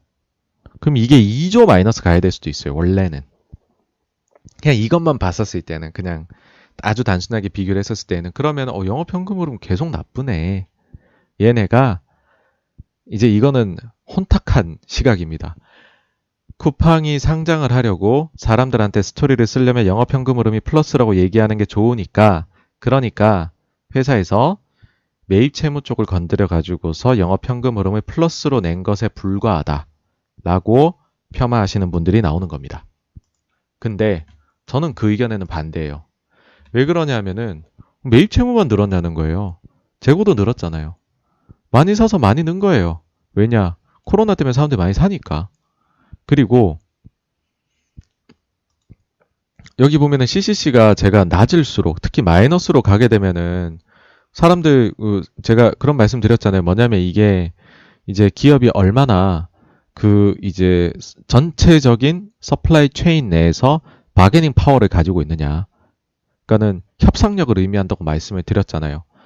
이게 마이너스라는 거는 내가 그 이제 물건을 사와 가지고서 대금을 지급하기도 전에 이미 나는 내 거 사간 사람들한테서는 그 자금 회수를 다 한 거를 말하는 거거든요. 마이너스는요, 애플이나 이런 약간 대단한 기업들이나 있지, 그리고 이마트가 2000년대 중반 정도에 되게 잘 나갈 때 이렇게 마이너스를 기록했지, 보통 마이너스가 잘 안 나와요. 근데 어쨌든 이게 보시면은 지금 여기는 마이너스란 거죠. 근데 그 마이너스의 폭이 굉장히 크게 더, 어, 더 딥하게 내려갔어요. 어, 그거를 저는 그렇게 생각합니다. 저는 이걸 어떻게 평가를 하냐 하면, 어, 작년도에 코로나가 터졌고, 저희가 뭐 음식 배달 같은 것도 보시면 원래는 절대로 배달 서비스 하지 않을 것 같던 맛집들까지도 전부 다 그 플랫폼에 들어와서 배달을 했잖아요. 왜냐? 물건 판매가 안 되니까. 오프라인 매장에 아무도 안 오니까. 코로나 때문에. 마찬가지로 쿠팡, 아, 나 저기 가서 물건 안 팔어. 쿠팡 쟤네들 뭐 그렇게 할 줄 알아. 나는 그냥 전통 오프라인에서 팔래. 라고 했었던 수많은 셀러들이 쿠팡에 들어온 거죠. 쿠팡에 들어왔고, 혹은 여러 군데 팔고 있던 셀러들이, 셀러 중에, 어떤 셀러는 여러 군데 팔고 있을 수 있잖아요. 그 중에서 쿠팡의 성장률이 너무 높으니까 자기네 매출 목표를 오래 맞추려면 쿠팡이 더 열심히 팔아야 되는 거예요.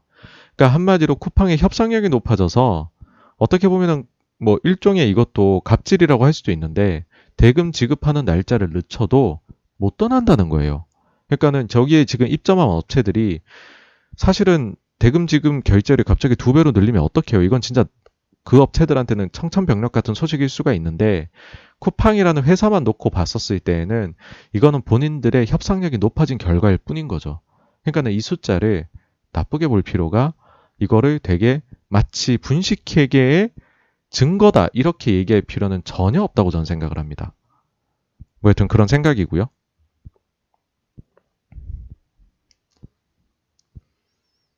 다음으로 넘어가서 보면 이게 이제 이거예요. 매입 채무 문제 협상력 증가로 봐야 된다. 그런 부분이고요. 그 다음에 우리가 이제 흑자 전환 얘기를 하고 있잖아요. 그러니까 아 이거를 다시 한 번 말씀드리면 그렇기 때문에 지금처럼 영업 현금 흐름이 플러스로 돌아선 거는 의외로 이거 굉장히 계속 갈 수 있는 요인이다. 예. 좋게 봐야 된다는 거고 두 번째로 흑자 전환의 키 포인트 뭐냐?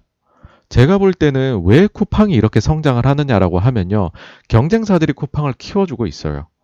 그게 뭐냐 하면 다 이런 얘기를 하는데요. 뭐냐? 그 이제 어떤 거냐면 다 자기네 흑자 나는 거 자랑해요.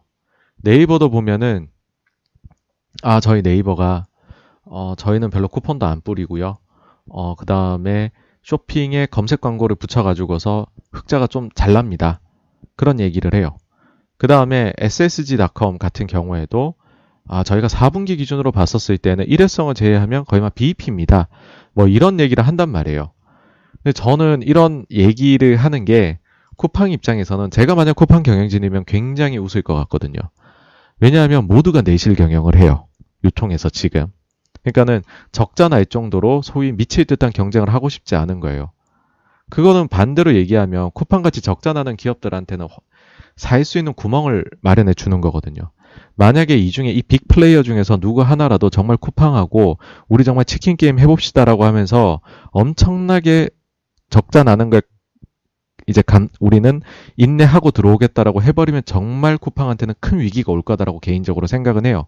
근데 심지어는 뭐 이베이 코리아라든지 아니면은 뭐 위메프라 모두가 지금 수익성 경영을 얘기를 한단 말이에요. 그런 상황에서는 여기가 절대로 가치가 훼손될 거다라는 생각은 들지가 않더라고요. 그리고 이제 뭐 그런 그런 생각도 들어요. 뭐 네이버랑 비교하면 네이버가 사실은 판매 기준 이제 GMV라고 해서 얘기들 많이 하는데 판매 기준으로 보면은 그러니까는 뭐 쿠팡은 사입한 거 다 지네 매출로 잡으니까 매출이 커 보이는 거지 판매 기준으로 보면 네이버가 쿠팡보다 더 큰데 그러면 뭐 쿠팡이 뭐 30조, 50조면 네이버는 그러면은 검색 가치랑 다 합치면 50조, 100조 가야 되냐 주가가 그러니까 뭐 이제 여기서 막 30조, 50조 더 커져야 되냐 이런 얘기를 하신단 말이에요. 네이버 잘하는 거 맞아요. 앞으로도 계속 잘할 것 같아요. 그리고 또 하나, SSG는 놀고 있냐? SSG도 잘하지 않느냐? 맞아요. 근데 그 이제 제 생각에는 그게 바로 소비재하고 유통업의 본질인 것 같거든요. 한 군데에서만 사람들이 물건을 잘 안 사요. 원래 소비재 시장을 무슨 뭐 이게 인텔이 옛날에 CPU 칩 넣는 것처럼 뭐 한, 아니 윈도우즈 윈도우를 우리가 뭐 쓰는 것처럼 하나 업체가 90% 이상 먹는 그런 시장이 아니거든요. 소비재하고 유통이라는 건 원래 여러 업체가 나눠 먹어요. 사람들이 말하는 네이버나 쓰기나 그 다음에 쿠팡은 같이 공존을 하겠죠. 근데 제가 얘기 드리고 싶은 거는 그 나머지 업체들은 어떻게 될까? 여기는 정말로 생존을 걱정해야 될 수도 있는 거거든요. 그러면은 우리가 마치 이제 같은 유통업을 예를 들면 2000년대 전후만 해도 백화점 보시면 뭐 미도파도 있고 지역마다 온갖 백화점 다 있었어요. 근데 결국은 신세계, 롯데, 현대 이렇게로 재편되면서 여기가 이제 과실들이 다 나눠 먹었죠. 저는 비슷한 현상이 벌어지지 않을까라고 생각을 합니다. 그래서 자꾸만 네이버하고 비교하면서 별로다라고 하는 거는 소비재나 유통 업의 본질 자체를 너무 무시하시는 거 아닌가라는 생각을 해요. 예. 그러고 이제 네 번째도 좀 중요한데 이게 사실 저는 이 부분은 생각은 안 했었어요. 그러니까는 traffic이라는 거를 생각을 저는 전혀 안 했어요. 사실 이 회사 생각도 왜냐면 유통업체인데 뭐 저런 거 생각해야 될 게 있나 생각을 했는데 음 의외로 그 이제 쇼핑 업체들 경우에 traffic이 낮다고 얘기를 하더라고요. 근데 쿠팡은 보시면은 뭐 하나만 사도 내가 저기 로켓 저거 이제 가입해 놓으면은 하나만 사도 딱딱 바로바로 바로 오잖아요. 그러니까 사람들이 자주 들어가 보고 매일 들어가 보고 자주 자주 소량이라도 소액이라도 결제를 한다는 거죠.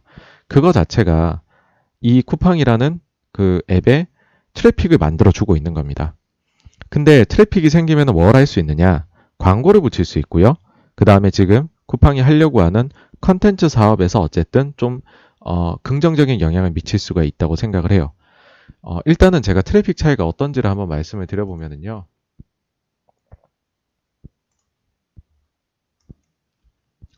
그러니까 뭐 자꾸 이, 이쪽 유료 자료가 많아가지고서 1년 전 자료긴 한데 20년 4월 말에 나온 거죠. 이거 보시면은 쿠팡이 1 사용자, 1 사용자 쿠팡이 400만 정도 나온대요. 근데 그 밑에 보시면 11번가가 137만 7천, 위메프가 109만, G마켓이 108만 이렇게 나와요. 그 다음에 월간 사용자 기준으로 보면은 이거는 또 언제 자료인지 보시면은요. 이거 이제 작년도 10월 말에 나온 건데요. 이 자료는 보시면은 쿠팡은 월간 사용자 기준으로는 1991만 명, 11번가는 865만, G마켓, 뭐 이런 나머지들은 500만 내외 이렇게 나오고 있습니다. 이 차이가 굉장히 크잖아요. 그쵸? 이걸 가지고서 사실은 쿠팡이 다양하게 광고를 붙일 수가 있어요. 근데 제가 알기로는 다른 업체들에 비해서 굉장히 적게 하고 있거든요. 특히 이제 그 차이점이 뭐냐 하면 어 그 쿠팡의 경우에는 여기에 대해 가지고서 조금 알고리즘을 바탕으로 해 가지고서 어, 광고 수익이 나오기를 기대를 하고 있어요. 그리고 그 부분을 앞으로도 늘려갈 거고 관련된 인력들을 많이 뽑은 걸로 알고 있어요. 근데 우리가 알고 있는 다른 그러니까 똑같이 이커머스 한다고 하는데 다른 업체들이 현실은 어떠하냐 하면은요. 어 저희 앱에 들어가면은 메뉴에 뭐 이렇게 뜨는 것들 있잖아요. 뭐 이런 뭐 예를 들어 마스크 사러 들어가면은 가장 싼 게 마스크가 위에 뜨던가요? 아니면 가장 많이 사던 게 뜨던가요? 아니거든요. 제일 위에 뜨는 거는 그 구자가 있어요. 그러니까는 그 앱에서 가장 메뉴에 뜨는 아니면 사람들이 제일 많이 클릭할 수 있는 공간을 판단 말이에요, 회사에서. 그런 회사들이 그거를 뭐 어떤 걸 몇 천만 원 받고 팔고 막 그런 식으로 해가지고서 이거를 광고 수익으로 해가지고 돈을 벌어요. 그러니까는 거기에 들어가기 위해서 업체들은 그 광고비를 내고 들어오는 거죠. 그러니까 이거는 뭔가 targeting 광고도 아니고요. 알고리즘을 활용한 것도 기술을 활용한 것도 전혀 아니고요. 그냥 그 물건을 담당하고 있는 MD하고 그 다음에 판매하는 seller가 가격을 흥정을 해가지고서 그 구좌를 마치 디스플레이 광고 하듯이 사가지고 들어와서 하는 거거든요. 근데 이렇게 했었을 때에는 고객의 만족도가 떨어질 수밖에 없어요. 내가 별로 사고 싶지 않은 게 위에 올라가니까. 근데 이게 바로 수익성 경영이거든요. 이거라면 수익성이 당연히 올라가요. 구자를 비싸게 팔아먹었으니까는. 이걸 가지고서 지금 딴 데들은 수익성 경영들을 하고 있는 게 현실이고요. 쿠팡에서는 이거는 지향하고 있는 거죠. 그래서 이게 계속 되잖아요. 그러면 한쪽은 이익을 벌고 있는데 경쟁력이 떨어져 갈 거고요. 한쪽은 적자를 보고 있는데 경쟁력이 커져가는 거죠.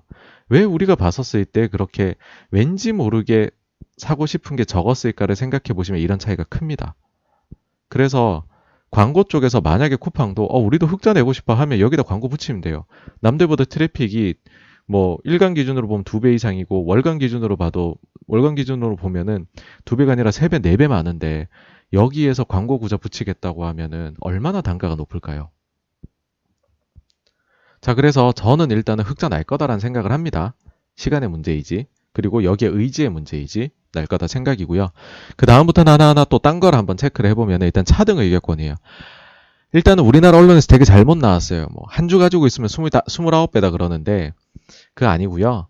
그거는 그냥 클래스가 달라요. 그러니까는 똑같이 A 클래스를 만약에 갖고 있는데 29배 준다는 건 아닙니다. 그러면은 뭐, 뭐 저기, 김범석 의장이 뭐, 그 대표가 4주 가지고 있, 뭐, 이렇게 4% 가지고 있으면 100% 이상이 돼버리잖아요. 지분율이. 그런 거는 아니고 이제 A 클래스, B 클래스 있는 건데, 그러니까 구글을 예를 들어서 말씀드리면 구글이 알파벳이 A 클래스, C 클래스 이렇게 상장돼 있잖아요. A가 보통주고 common stock이고 C 클래스가 이제 우선주, 이제 의결권이 없는데, 어 이제 B 클래스가 있고 이게 비상장이에요. 그러니까 이거는 대부분이 이제 그 창업자 두 분이, 그러니까 래리 페이지하고 어 세르게이 브린이 가지고 있는데, 요 부분이 이제 1대 10이에요. A 클래스 대비해 갖고 10배를 가지거든요. 그러니까 이거를 얘기를 한 거예요.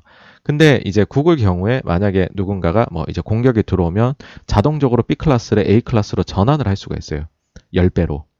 그렇게 돼버리면 지금 요 창업자 두 사람이 가지고 있는 어 그 구글 지분율이 10%가 채 안 되는데 그걸로 지금 50% 이상의 지분 그러니까 의결권을 행사가 가능합니다. 예, 그런 식으로 1대 10, 1대 29라는 겁니다. 아, 페이스북도 마찬가지예요. 지금 A 클래스, B 클래스 있고 A 클래스만 상장돼 있고 B 클래스는 비상장이고 B 클래스 중에 75%를 저커버그가 갖고 있거든요. 그래서 A주는 12%밖에 안 가지고 있는데 어, 이걸 통해 가지고서 어, B 클래스를 통해 가지고서 어, 58% 의결권 지금 가지고 있습니다. 근데 이게 미국 시장에선 되게 특별한 일은 아니에요. 어, 그러니까 특히나 요즘에 이제 신규 상장하는 기업들의 경우에는요, 한 4, 5년 전에는 이렇게 차등 의결권 하는 기업들의 비중이 한 5% 대더라고요. 근데 이제는 20% 이상으로 상승을 했습니다. 그러니까 우리가 아는 기업들, 리프트라든지 핀터레스트, 줌, 그 다음에 뭐 리바이스라든지 이런 기업들이 다 차등 의결권 하고 있고, 과거에 1대 10이었다면은 요즘에 하는 데들은 트렌드가 거의 한 1대 30 정도를 하고 있더라고요. 그래서 거기에 그냥 맞춰서 나온 것이다라고 보시는 게 뭐 어떻게 보면 타당하다 생각이 들고요. 어, 이런 기업들 말고도요. 뭐 예를 들어 포드도 어, 차등 의결권 하고 있어요. 여기 일가가 7% 가지고 40% 지배를 하거든요. 근데 이게 이분들한테는 장점이 뭐냐 하면 세금 있잖아요. 상속세. 세금은 그냥 지분율로 해요. 의결권율이 아니라 지분율로. 그러니까 내가 40% 지배하는 40%에 대해서 상속세가 나오질 않고요. 7%에 대해서 나와요. 그래서 굉장한 절세 수단이 됩니다. 나중에. 뭐 그런 게 있다 말씀드릴 수 있고 그 다음에 이제 쿠팡 같은 경우에는 그러면은 클래스 A하고 클래스 B가 어떻게 돼 있느냐 봤었을 때 이렇게 돼 있어요. 클래스 A 같은 경우에는 약 한 12억 5,800만 주 정도가 이제 1,402명의 주주에게 나눠져 있고요. 클래스 B 같은 경우에는 1억 7,600만 주 정도가 한 명에게 돼 있습니다. 그러니까 요거는 disclosure를 안 하더라도 김범석 대표라는 걸 알 수가 있죠. 그러면 여기 보셨겠지만 29주잖아요. 그러면은 클래스 A는 그대로 가져오고 B는 29배 해버리면 전체 의결권 행사 가능 주식 수 이렇게 되겠죠. 그럼 B 클래스만 가지면 지금 지분율이 이만큼이 돼요. 그래서 아마 이거 이 과하잖아요, 그렇죠? 그러니까 이거 50 이상만 되는 한도 내에서 A 클래스를 많이 어, 이제 신주 발행을 하시지 않을까. 그걸로 자금 모집을 하시지 않을까. 그래서 A클래스 주식 지금 공모하는 건데 이걸 엄청나게 발행해도요. 지분율이 되게 높아요. 예, 김범석 대표의 경우에는. 이런 게 있다는 거고요. 그 다음에 이런 기사도 있었더라고요. 스탁 옵션을. 그러니까 이거 보면 사실 쿠팡 상장이 예견돼 있었던 건데 이제 사내 메일로 해가지고 스탁 옵션 미리 행사하라 그랬더라고요. 그러니까 어떤 얘기냐 하면은 스톡 옵션은 내가 행사하는 가격 기준, 그러니까 내가 받아, 예를 들어서 내가 스톡 옵션을 받은 가격은 100원이에요. 근데 스톡 옵션의 행사 가격은 1000원이고, 주가는 예를 들어서 뭐 1500원이 됐어요. 그러면 그 순간에 나는 세금을 어떻게 내야 되냐면, 내가 행사한 가격과 처음에 받은 가격의 차이, 요 차액에 대해서 세금이 매겨져요. 근데 상장을 하게 되면 지금 비상장일 때보다 어, 이제 상장할 때 가격이 훨씬 높을 거란 말이에요. 지금 30조, 50조 얘기 나오니까. 옛날에만 해도 9조, 10조 얘기했는데. 그럼 비상장으로 마지막 그 라운드로 VC한테서, 그러니까는 이제 그 자금 조달을 했던 그 기준으로 어, 스탁 옵션의 행사를 미리 해두게 되면 비상장일 때 세금을 확 줄일 수 있는 거죠. 물론 이제 이것도 나중에 제가 주식을 팔게 되면 또 여기에 대해 가지고 세금 내긴 해야 되는데 어쨌든 안 팔고 쭉 유지한다 가정 하인 거죠. 그래서 이제 절세 수단으로 이제 얘기를 한 거고 이 스탁 옵션은요 이거 세율이 굉장히 높아요. 이게 종합소득세 대상이 되기 때문에 최대로 치면 이거 46%까지 올라갑니다. 그래서 이게 세금 문제가 생각보다 많다는 거. 그래서 만약 스탁옵션 받으신 분이 있으면 매년 조금씩 행사하셔가지고서 세금을 아끼시기를 추천해 드립니다. 그다음 다음으로 이것도 이제 핫 이슈였죠. 왜 미국에 상장하냐? 일단 간단합니다. 미국 회사가 미국에 상장하는 겁니다, 여러분. 자, 쿠팡을 상장한 게 아니에요. 아까 말씀드렸죠. 쿠팡은 한국 기업, 그걸 100% 소유하고 있는 쿠팡 LAC는 미국 기업이죠. 근데 그 쿠팡 LAC를 상장하는 겁니다. 그러니 미국 회사죠. 이게 어디서 나오느냐 하면은요. 우리가 자꾸 이제 얘기하잖아요. S1, S1, 뭐, S1이 이번에 돼서 뭐, 쿠팡 S1이 나와서 그걸 봤더니 뭐 상장이 어쩌고 저쩌고 하잖아요. 여러분, 미국에 상장할 때 S1은 미국 기업에 미국 기업이 상장할 때 S1을 그 공시를 하고요.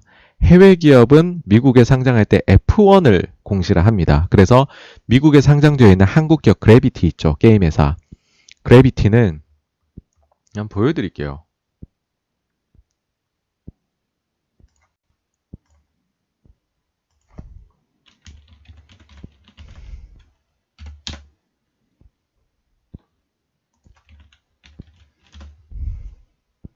그래비티는 보이시겠지만은 상장할 때 F1을 냈어요. 외국 회사니까.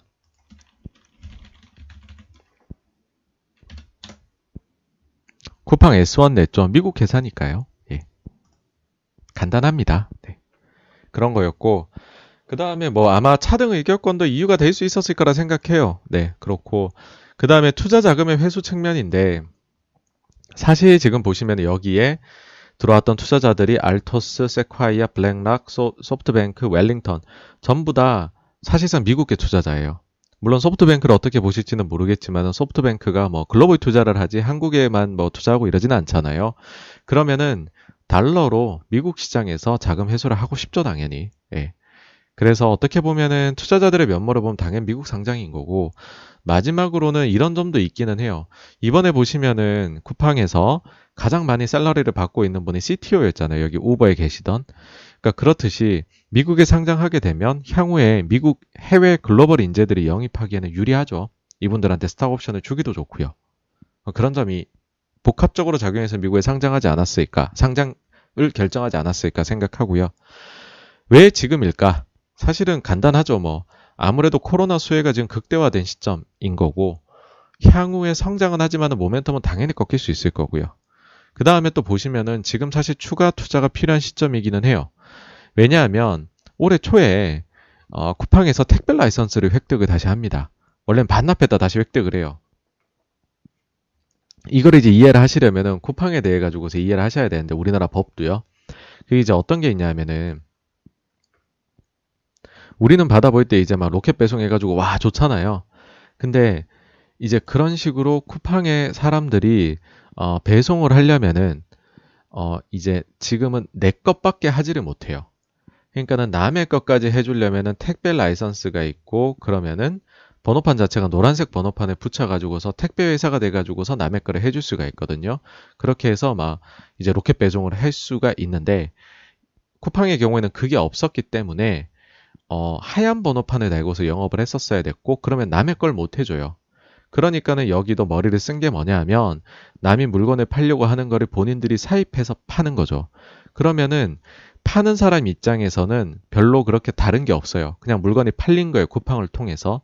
근데 이제 그 이거를 규제를 하는 규제 당국에서 봤었을 때는 어쨌든 이거는 쿠팡이 중개해서 하는 게 아니라 택배 업무를 한 게 아니라 쿠팡이 자기네가 직접 사서 한 게 되는 거죠.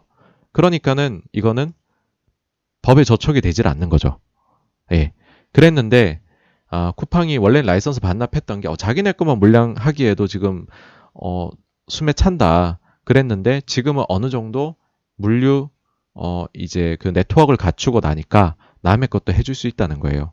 그러면서 택배 라이선스를 획득을 한다는 거고 이 말인즉슨 뭐냐 하면은 향후에 이쪽 관련해 가지고서 상당히 많은 투자를 또 추가로 할 수, 추가로 할 수도 있다는 걸로 들립니다. 그럼 당연히 여기 관련해서 비용들 감값이 포함해 가지고서 나가게 되겠죠. 예. 그런 부분들이 나가게 되니 추가 투자가 좀 필요한 시점이다라고 생각이 되고요. 그리고 이게 없었더라도 사실은 순수하게 좀 자금이 좀 부족한 상황이 아닌가라 생각이 듭니다. 왜냐하면 작년 여름이었어요. 이게 이제 외신에서 나왔던 건데 미국에 가가지고서 자기네들 상장하겠다고 로드쇼를 했다고 하더라고요. 이때 당시에 이제 그 130억 달러 value로 했다라고 기사가 나오기는 했는데 그러니까 13조 정도죠. 어, 어쨌든 그때 당시에 로드쇼를 왜 했을까라고 하면은 사실 현금 흐름이 개선되고는 있으나 여전히 이제 전체 free cash flow로 보면은 마이너스거든요. 그러니까는 자금을 좀더 항상 필요로 한다. 뭐 어쨌든 자금 필요한 시점, 지금이 제일 좋은 시점, 뭐 결론적으로는 그래서 지금 상장 계획한 게 아닌가 싶고요. 그 다음에는 이제 이거죠, 이제. 어, 쿠팡, 뭐, 이거 물류, 유통 쪽은 경쟁이 치열하지 않아요? 이건 아까 사실은 답변을 드린 거긴 한데, 당연히 네이버하고 쓱은 위협적입니다. 근데 공존할 것이다라는 거고요. 그다음 어떤 분들은 11번가가 아마존하고 그러니까 SK그룹하고 아마존이 뭘 한다던데 야 여기도 엄청난 거 아니냐라고 하시는데요. 그러기에는 제가 볼 때는 아마존이 그렇게 적극적이지는 않은 것 같아요.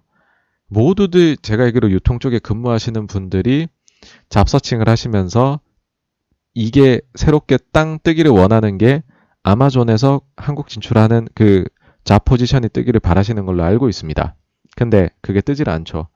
그러니까는 한국 한국 거를 아마존 통해서 글로벌로 파는 자리는 뜨는데 한국 직진출을 아마존이 하는 그 자리는 뜨질 않아요, 계속. 그러니까 그 말인즉슨 뭐냐면 아마존이 되게 그렇게까지 공격적으로 한국 들어오고 싶어 하지는 않는다는 생각이에요. 사실 다른 쪽에서 경쟁을 더 치열하게 하는 게 낫죠. 뭐 여기 같은 경우에는 인도 같은 시장이 될 수도 있고요. 굳이 뭐 그렇게까지 치열한 걸로 알려져 있는 한국에 들어올 필요가 있을까? 그래서들 뭐, 뭐 예를 들어 뭐 AWS나 다른 목적들을 가지고서 복합적으로 SK그룹 11번가 그리고 아마존과의 협업이 이루어지지 않을까라는 생각은 개인적인 생각이긴 합니다만 그런 생각이 듭니다. 그뭐 당연히 나머지 업체들의 입장에서는 생존이 목표가 될 거고요. 그러면은 아까 제가 이제 흑자전환 뭐 아주 너무 장밋빛처럼 얘기 드렸는데 그럼 상장은 언제쯤 될까? 최소한 3년은 걸리지 않을까요, 이게? 왜냐면은 뭐 차량 대량 구입하고 뭐 이래버리면 감값이, 감값이나 이런 것 때문에라도 흑자나기가 좀 어려운 것 같은데 물론 이제 영업 현금으로는 다른 이야기입니다. 괜찮을 것 같아요. 어, 아마 그 네이버나 이런 데처럼 뭐 아니면은 뭐 알리바바처럼 여기도 금융시장 진출할까 할 수도 있겠다는 장기적으로는 생각이 들지만은 일단은 삼자 물류하고 그 다음 콘텐츠 쪽 지금 이제 방향 잡았으니까 이쪽 투자 먼저 하지 않겠냐고요. 그 다음에 왜 아, 나스닥이 아니라 New York Stock Exchange냐라고 하면은 사실은 이제 기술주 나스닥 너무 이렇게 이렇게 외우고 계신 분들이 많은데 알리바바, 트위터, 뭐 스냅 같은 것들도 나스닥이 아니라 뉴욕입니다. 그러니까는 이거는 요 두 군데도 사실은 이게 경쟁이 있는 걸로 알고 있어요. 그래서 아마도 이제 경쟁이 있었을 것이고 좀 더 나은 조건이나 뭘 제시하지 않았을까라는 생각을 하고요. 그 다음에 한국인 투자자가 IPO에 참여 가능한가? 제가 아는 한에는 개인 투자자는 미국 증권 계좌가 필요해서 어, 이게 있는 이제 그 분들만 가능하시지 않을까 하고 그래서 순수 한국인들은 좀 힘드신 걸로 알고 있고요. 뭐 제가 기관 투자자 하고 있을 때도 해외 주식 IPO는 힘들었어요. 예. 그러니까 뭐 요거 조금 더 말씀드리면요. 음, 뭐 이제 사실 요즘 해외 주식 많이 보시니까 다들 아실 텐데 일단 이게 우리나라처럼 그렇게 막 탁탁탁탁 일정이 되게 막 딱딱 맞춰 나오질 않습니다. 여기가 가격 확정되고 배정 통보 나는 게 상장일 오전에 이게 알려져요. 그러니까 이 기관 투자자들도 좀 이거 가지고 그 IPO 주식 받아서 매매하기 좀 힘들고요. 현실적으로. 아, 그다음에 우리는 시초가 결정 방식이 딱 이제 뭐 그뭐 이것 이런저런 과정 거, 거쳐 갖고서 상장하는 가격 딱 나오면 그게 이제 상장 시초가가 플러스 마이너스 100%랑 마이너스 50%에서 결정되잖아요. 그러고 나서 플러스 마이너스 장중에 30%이 결정인데 얘네는 그냥 자율입니다. 시초가 결정 방식이요. 어차피 상한 것도 없는 나라인데요. 뭐 그냥 매수 매도 호가가 매칭시 결정이 돼요. 우리는 9시 땡 하면 바로 결정되잖아요. 기가태야 VI 정도 발동되잖아요. 얘네는 이게 10분 걸릴 수도 있고요. 30분 걸릴 수도 있고요. 2시간 걸릴 수도 있어요. 이게 매수 매도 호가의 차이가 크면은 첫 거래 시간이 굉장히 딜레이 될 수 있습니다. 네. 그런 점 양해 주시, 양지해 주시기를 바랍니다. 그 다음에 또 이제 우리나라 언론에서 잘못 쓰고 있는 거죠. 10억 달러 자금 조달하고 조달한다고 확정적으로 쓰고 있는데 잘못된 겁니다. 원래 첫 번째 S1에서는 그냥 10억 달러라고 써둡니다. 제가 이거 딴거 한번 보여드릴게요 또.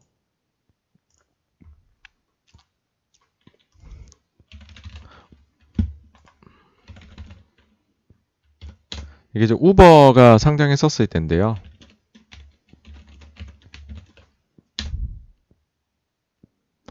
이제 첫 번째 다큐먼트죠. 이제 이게 4월 초에 나온 거. 요거를 보시면은요. 우버가 얼마? 예, 10억 달러 조달하겠다 얘기를 했죠. 그러고 나서 보름이 흐르고 그러니까 쿠, 쿠팡도 이제 요거 이제 슬래시 A 달고 하나 더 나올 겁니다. 여기에 이제 다 나오는 거거든요. 사실은 구체적인 것들은 로드쇼 돌고 수요 예측 해보니까 좋더라는 거죠. 그래서 우버가 보시면은 만 10만 어이구 103억 5천만 불을 IPO를 이제 그 자금 모집을 했습니다. 그러니까는 어 쿠팡이 첫 자료를 10억 달러로 냈다고 해서 10억 달러를 조달한다. 그거 아닙니다. 수정 보고서 나와봐야지 압니다. 거의 전 기다리고 있는 거고요. 그 다음에 소뱅이 투자 많이 했다는데 얼마나 대박 났을까? 실제로 보면은 15년에 10억 달러, 요거는 소프트뱅크. 어떻게 본 계정으로 한 거고, 2018년에 20억 달러를 비전 펀드를 통해서 했어요. 그러니까 비전 펀드로 할 당시에 기업 가치를 90억 달러 정도로 봤다고 하더라고요. 그럼 어쨌든 지금 30억 달러가 들어갔는데 뭐 아, 기관에 따라 조금 이제 조사가 다르긴 하던데 현재까지 그 쿠팡에 30억 달러 중반 정도 자금이 조달돼서 들어간 걸로 나옵니다. 그러면 소뱅이 굉장히 많은 부분을 가지고 있겠죠, 그렇죠? 그러면은 이게 또 소뱅도 하, 구조가 복잡합니다. 이게 어떤 구조가 있냐면 소프트뱅크가 있고요. 소프트뱅크가 일부 지분을 비전 펀드에 넣었어요. 투자했어요. 그리고 비전 펀드에 다들 아시겠지만 은 중동 자금 들어와 있잖아요. 거기가 또 펀드에 가입을 해놨어요. 근데 이게 또 7%또 이 좀 후순위 개념으로 이렇게 확정적으로 아무리 이 펀드가 적자가 나도 어 요거를 드리고 플러스로 초과 수익이 발생하면은 또 몇 프로씩 나눠 가지고 뭐 이런 식으로 구조가 돼 있어요. 간단하게 말씀드리면 소프트뱅크가 가지고 있었다라고 하면은 그대로 그 수익을 다 먹어요. 근데 비전 펀드가 가지고 있는 거는 굉장히 한 쿠션, 두 쿠션 거쳐서 들어오게 돼요. 그러니까 똑같이 100원 벌어도 100원 벌었다. 소뱅이 투자한 거에서 100원 수익이 났으면 100원 그대로 먹는데 비전 펀드면 그거에 한 뭐 3분의 1, 4분의 1 정도밖에 수익이 안 납니다. 근데 이런 일이 발생합니다. 아, 2015년에 투자한 소프트뱅크 자금을 소프트뱅크도 사실은 쿠팡의 미래가 어둡다고 봤었나 봐요. 이게 사실 중간중간에 그 특정 기간에 목표치를 계속 맞춰야지 이 자금이 계속 이렇게 나가는 걸로 조건이 돼 있었다 하던데 그걸 이제 쿠팡이 못 맞췄었대요. 그거 이제 못 맞추게 되니까는 중간에 소프트뱅크가 투자했던 10억 달러를 비전 펀드에 팔아버려요. 그러니까 지금 소프트뱅크가 직접 들고 있는 거 없습니다. 쿠팡에 대해서. 비전 펀드가 다 들고 있고요. 그러니까는 소프트뱅크는 대박이 나긴 했지만은, 아, 수익이 나긴 했지만은 대박이 아니가 한 중박 정도 나지 않았을까 생각이고요. 뭐 아까도 말씀드렸지만 펀드 수익자여도 나눠야 되고 펀드 규모가 하나당 다 천억 달러씩 넘는데 이거 나눠 가지고 있으니 전체 펀드 수익률에 미치는 영향은 뭐 그렇게 크지 않을 것이다. 그렇게 보시면 될 것 같습니다. 그 다음에 요번 이제 S1 자료에서 해외 진출 이야기 없는 게 아쉬워요 하시는 분도 봤어요. 어, 그런 거 보시면은, 어, 한국, 근데 전 그런 생각은 들어요. 뭐 굳이 그렇게까지 나가야 될 필요가 있을까? 왜냐면 뭐 한국 이커머스 시장이 워낙에나 글로벌해서 크기 때문에 여기에서만 압도적인 지위를 차지하게 된다 하더라도 그것 자체로 높은 평가 받을 수 있는 것 아니냐 하는 거고요.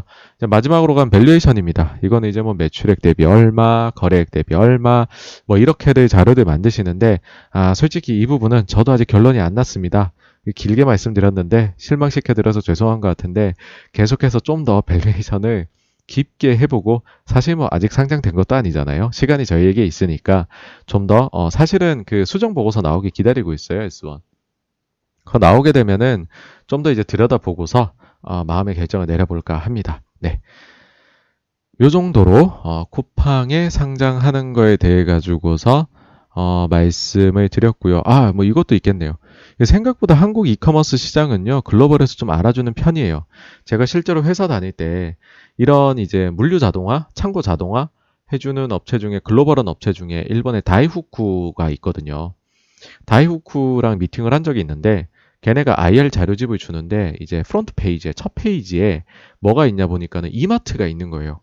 그래서 오 이거 뭐냐 이렇게 보니까는 이마트 워낙 큰 고객이라는 거예요. 자기네한테 많이 투자를 하신다는 거예요.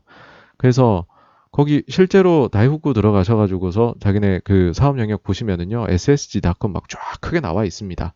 그러니까 그 정도로 글로벌에서 한국이 좀 빠르게 이쪽에는 투자를 하고 있고 실제 글로벌 기업들 보시면은 그거에 대해 가지고서 그거를 심지어 자기네 회사 투자 포인트로 삼을 정도로 어, 해놓기 때문에 이거를 이제 저희가 너무 이제 무시하고 작다고 어, 여기실 필요는 없을 것 같습니다. 여기까지가 쿠팡이었고요. 다음으로 넘어가 보도록 하겠습니다.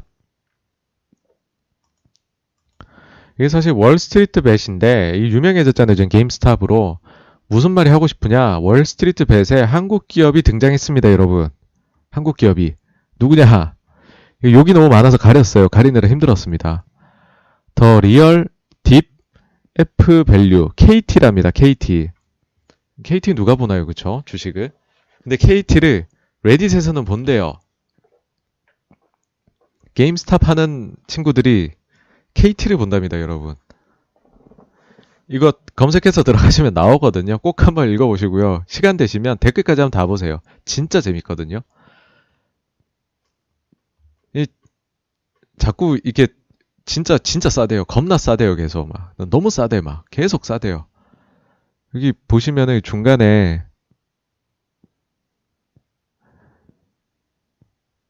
이런 게 있어요. 만약에 KT가 내일 당장 부도났다 처리하고 우리가 모든 이제 자산들을 팔아야 되고 뭐 한다 빚 갚고 해야 된다 하더라도 어 이제 주당 이거 이제 DR 기준이에요. 주당 19.66불 남는다. KT 겁나 싸요. 막 이런 얘기 하는 건데 이걸 보니까 아 일단은 이게 나온 날짜가 10일 전이잖아요. 제가 오늘 캡처했거든요. 10일 전이니까는 이게 2월 11일 날 나온 거예요. 여러분 2월 11일 그때 KT는 미국에 DR이 상장이 돼 있어요. 아, 뚠뚠님 오늘 얘기할 게 많습니다. 네. 자, 요거 보시면은요.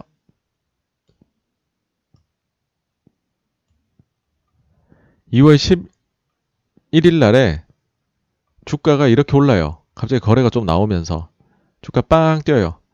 10.77달러에 어이고 예.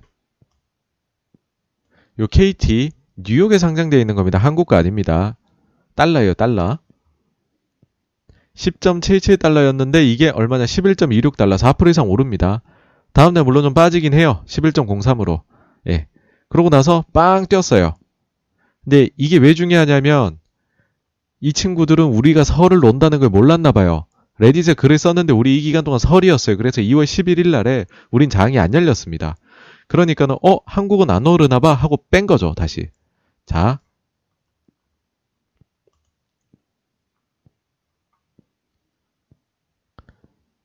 보십시오 2월 10일까지 하고 우리는 설 연휴에 들어갔어요. 근데 하필이면 레딧에서 11일에 올렸어요. 다 쉬고 와가지고 15일 날 이제 상승하고 16일 날 거래 터지면서 올랐죠. 이게 지금 다른 텔레콤 주식들하고 좀 KT가 흐름이 달라요. 이유가 뭐냐? 저는 이건 뭐 99% 레딧 영향이라고 생각합니다. 네. 이제 이 친구들이 뭐 게임스탑 같은 것만 보는 게 아니라 이제는 KT 같은 주식까지도 보고 있는 겁니다. 그러면 어떤 생각이 드세요? 이 친구들이 사실 한국 계좌를 터가지고 한국 주식 사기는 어렵잖아요. 그렇죠? 아니면 뭐 모르겠어요. 그 로빈후드에서 한국 주식을 직접 투자할 수 있는지는 모르겠는데 어쨌든 KT는 그럼 왜 물망이 올라갔을까? 이 DR이라는 걸 아셔야 되거든요. 그러니까 한국 기업이고 한국에 상장을 했어도요. 예를 들어서 동일한 그거를 가치를 이제 해외 이제 어, 이렇게 말씀드리는 게 낫겠네요. 해외 투자자들의 경우에 그런 투자자들이 있어요. 어떤 게 있냐면 그 통화별로 투자가 제한되는 데들이 있어요. 예를 들어 아, 원화는 저희가 절대로 투자를 못해요라든지 아니면 원화 투자는 저희 전체 포트에서 1%밖에 못해요. 저희는 US 달러 기준으로 합니다. 실제로 제가 그걸 느꼈던 게 예전에 지금은 이제 펜파시픽으로 이름 바뀌었는데 돈키호테 있잖아요. 일본의 retailer.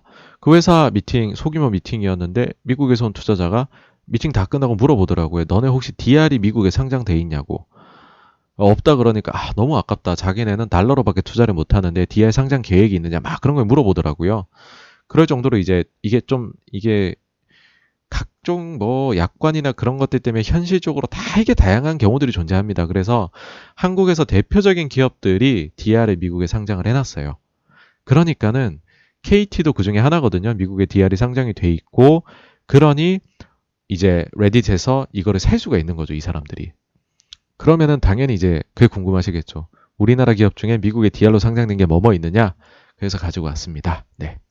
보시면 그래비티 있고요. KB은행, 한국전력, KT, LG디스플레이, 포스코, 신한은행, SK텔레콤, 우리은행,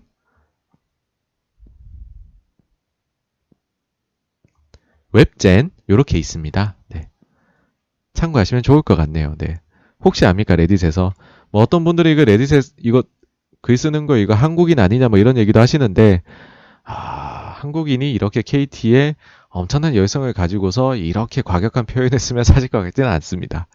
어쨌든 이런 데에서 의외로 희망이 있을 수도 있겠다 그런 생각이 듭니다. 앞으로도 이건 사실은 가십성이긴 한데 어 뭐 그래도 워낙 재밌는 이슈니까 한번 살펴보시죠. 저도 이쪽에서 만약에 다른 게 있으면은 음, 계속 업데이트를 드리도록 하겠습니다. 그 다음에는 많은 분들의 마음을 아프게 하고 있는 주식 이항 얘기인데요. 뭐 이항에 대해 가지고서는 뭐 그래도 이게 워낙 뜨거웠으니까는 한번 보면은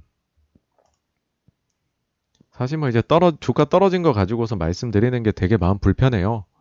이게 뭐, 뭐 누구는 뭐 투자 잘했고 누구는 뭐 못해가지고서 어쩌고 저쩌고 하는 거는 되게 어, 어떻게 보면은 그 저기 본인의 그걸 넘어서는 판단이고 뭐 그런 거라 생각하거든요. 그냥 자기가 사둔 거 잘 되기를 바라는 게 투자자의 마음이라고 보는데 이 그 기사를 보시면은 이양 공매도 보고서 때문에 떨어졌대요. 근데 이게 앞서 이양은 공매도 투자 업체 울프팩 리서치가 부정적 보고서를 낸 뒤 62.7%나 주가가 폭락했다. 울프팩은 뭐 막 이런 뭐 이유를 들었어요. 뭐 근데 폭락 다음 날 이항이 울프팩 울, 아 울프백 어, 리서치 보고서에 수많은 오류가 있다라고 한 뒤에 또 60% 올랐어요. 근데 이게 문제예요. 아시죠? 주가가 60% 빠지고 60% 오르면 본전이 아니에요. 마이너스지 여전히. 그러고 나서 막 롤러코스터를 타고 있다. 라고 얘기했는데 제일 마음 아픈 게 이거죠. 예탁 결제원에 따르면 이 항은 한국 투자자가 보유한 미국 주식 상위 10개 종목 중 9위이다. 한국 분들이 되게 많이 하셨어요. 네, 일단은 뭐 한번 울프팩 한번 들어가 보죠, 우리. 어떤지. 기가 막히더라고요. 진짜 이 울프를 이렇게 해놨어요. 제가 공매도 당한 사람이 되게 기분 나쁠 것 같은데. 이렇게 움직이는 화면을 네 해놔서 좀 짜증이 났고요. 아 물론 저 저가 저는 이제 물론 이게 있고 없고 그런 건 아닌데 어쨌든 이제 마음이 좀 아팠는데 그랬고 그리고 그냥 영어로만 쓰면 되지 왜 또 중국어로까지 써가지고서는 중국 인력이 있나? 이렇게 다들 보셨으면 한다는 마음으로 이렇게까지 보였는지 모르겠고요. 여기가 사실은 역사가 있어요. 옛날에 아이치도 뭐 매출 부풀리게 하고 있다 뭐 이런 얘기하고 나름 근데 잘 맞췄어요. 잘 맞춰오니까는 이게 또 이제 문제인데 이거 한번 들어가 보십시오. 들어가 보시면은 지네들이 이게 보고서 풀로 이렇게 다 써놨어요. 써놨고 심지어는 요즘은 또 글 안 읽고 또 이제 영상으로 보니까 유튜브 영상까지 만들어 놨네요. 정말 늑대 같은 친구, 늑대라기보다 하이에나 같은 친구들입니다, 이 친구. 이렇게 해가지고서는 막,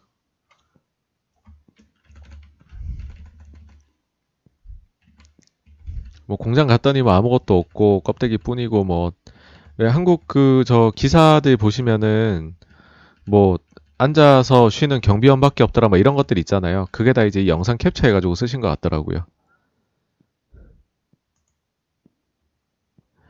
그래서 어쨌든 이거 그냥 한번 뭐, 네, 어떻게 될지 모르겠어요. 어떻게 될지 모르겠지만은, 요런 게 있다. 그런 거 한번 뭐, 보셨으면 하고요. 어쨌든 이게 60% 이상 급락했었습니다. 아, 지금 현재로 보면은 공매도 보고서 나오기 전에 124달러였던 주가가 지난 금요일에는 60달러 밑으로 떨어져서 50% 이상 하락을 한 상황이고요. 아, 일단은 이제 향후 상황을 지켜봐야 알겠지만은 게임스탑과는 조금 다른 케이스라는 느낌이 드는 거는 뭐냐 하면 사실 이제 제가 이제 게임스타 관련해가지고 글을 쓴다고, 그러니까 영상을 만든다고 해서, 미국이 이제 2주에 한 번씩 원래는 공매도 어, 물량이 아, 그 공시가 되거든요. 근데 그 보니까는 S3 파트너스는 일별로 하더라고요. 원래 그 예전에 그 블룸버그 터미널 이용하면 거기 검색해서 들어가면 나오는데 제가 지금 블룸버그 터미널 쓰는 건 아니니까 그래서 S3 파트너스 그 쇼 사이트 사이트 들어가서 이제 회원 가입하고 유료 결제하고 봤는데 어, 이항은 공매도 비중이 높진 않았어요. 그러니까 한 달 전에 2% 초반이었고요. 전체 유통 가능 주식수 중에서 그 다음에 최근에는 4% 초반, 초중반이거든요. 그러니까 이 정도면은 기관 한두 군데 정도만이 숏을 한 거 정도의 물량으로 보이고요. 그래서 굳이 여기가 막 대대적으로 월스트리트가 나서서 숏을 치고 억지로 회사를 막, 막 끌어내리겠다라고 하는 것까지는 느껴지진 않았어요. 예. 그러니까 공매도가 되게 많이 들어간 주식은 아니었고요.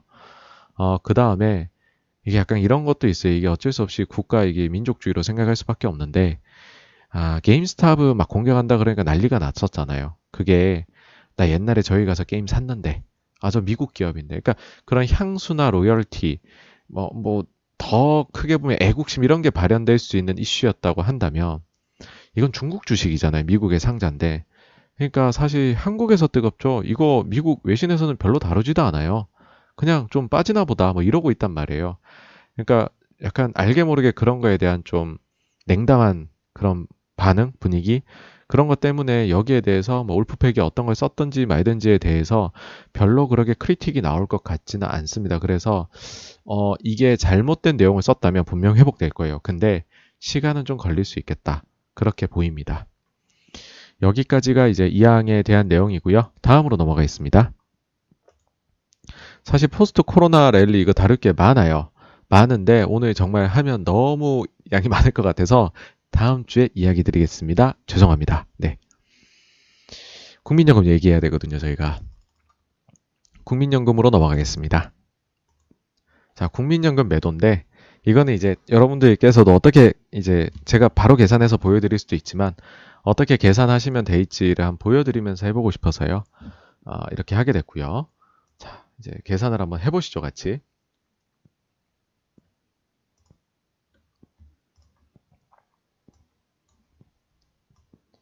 자, 일단은 국민연금에 대해서 자료가 다 공개가 돼요. 아, 물론 이제 지금 현재 어떤 포지션이냐, 얼마나 갖고 있냐, 이런 거는 완전 대외비입니다. 그러니까 기사에서 만약 이거 알, 아는 것처럼 쓴다는 건 다 거짓말이에요. 국민연금분들이 그렇게 입이 가볍지 않습니다. 여러분. 그냥 저희가 추측을 하는 거죠. 일단 현재 포트폴리오가 어떠냐, 이걸 알아야겠죠. 지금 2020년 11월 말까지만 나와 있어요. 이거 기준으로 보시면은 이제 국내 주식이 아이고. 국내 주식이 19.6%가 있다고 합니다. 어, 요거, 요, 요거를 한번 써볼게요. 아이고.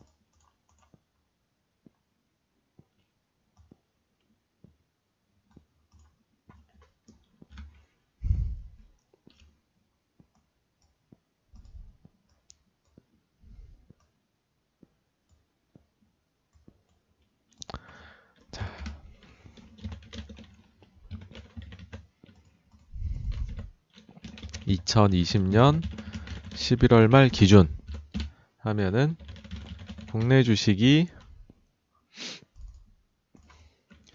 19.6%.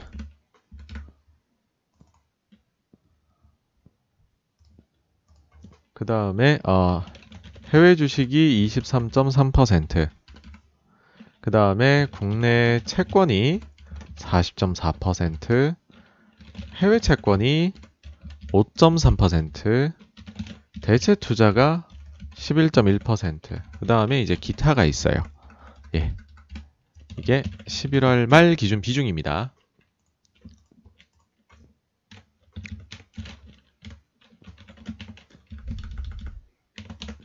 이렇게 되겠죠, 그쵸? 네.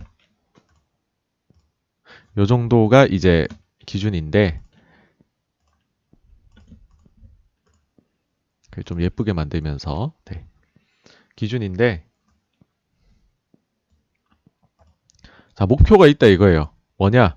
2021년도 목표 포트폴리오, 요거는 국내 주식을 16.8까지 줄이겠대요. 작년엔 17.3이었는데, 대신에 해외 주식 늘리고, 해외 채권 늘리고, 해외 대체 투자 늘리겠답니다. 요거 한번 넣어보겠습니다.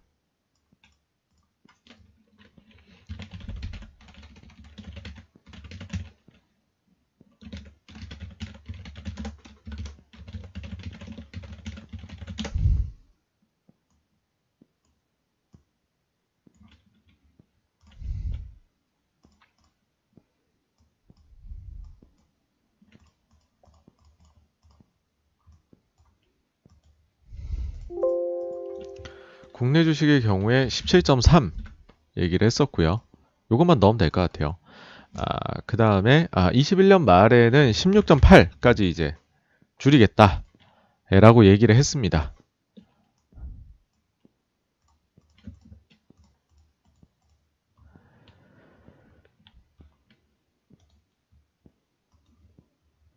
그러면은 이제 11월 말이었으니까 11월 말 이후에 과연 이제 이게 주가가 변동했을 거잖아요. 그쵸? 그러면은 국내 주식 비중이 많이 높아졌을 거예요. 그러니까 이거는 이제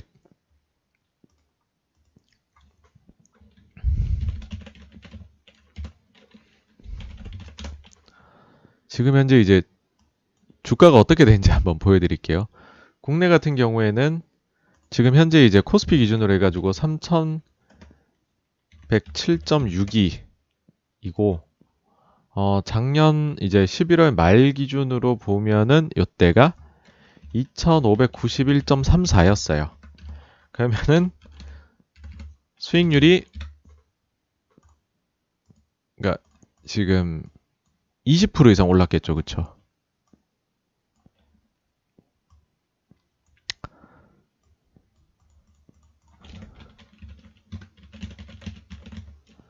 그러면은 만약에 나머지 자산들이 그대로 있고 변동이 없었다라고 생각을 하면 아 물론 이게 다 해가지고 복잡하게 해야 되겠지만은 그냥 심플하게 뭐 계산 이렇게 하면 안 됩니다만은 하게 되면은 이만큼 높아져 있을 수 있다 라고 볼 수 있는 거죠 이제. 그쵸? 근데 이제 물론 막 이렇지는 않아요. 이렇지는 않은 게 왜냐하면 여기 보시면은 뭐 해외 주식은 그동안 안 올랐네. 올랐겠죠. 그쵸? 해외 주식은 MSCI All Countries World Index 한국 빼고 인데 요게 이제 요거 숫자를 보시면 작년 10월 말 기준으로 해서 아 11월 말 기준이죠.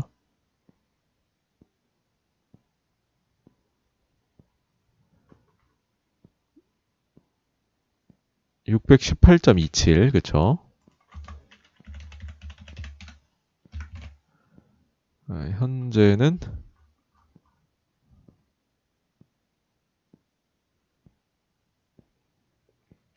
679.74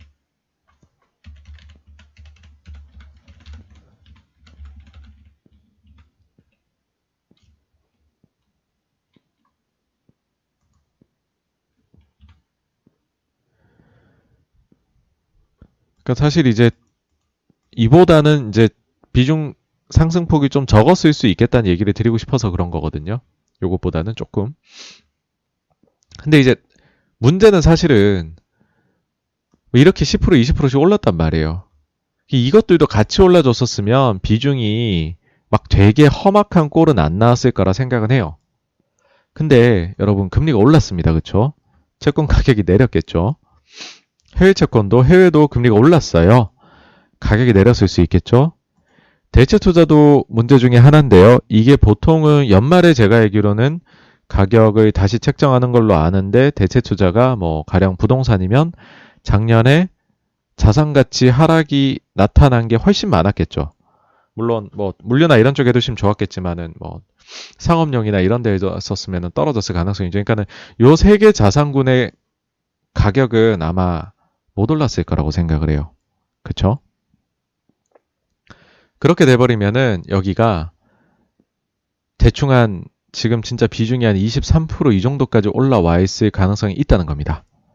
그러면은 이제 연금이 총 얼마를 굴리느냐? 이걸 이제 보시면은 연금 총자산이 이제 800조가 넘어요. 대충 그러면은 800조에다가 이거는 한 23%라 볼게요.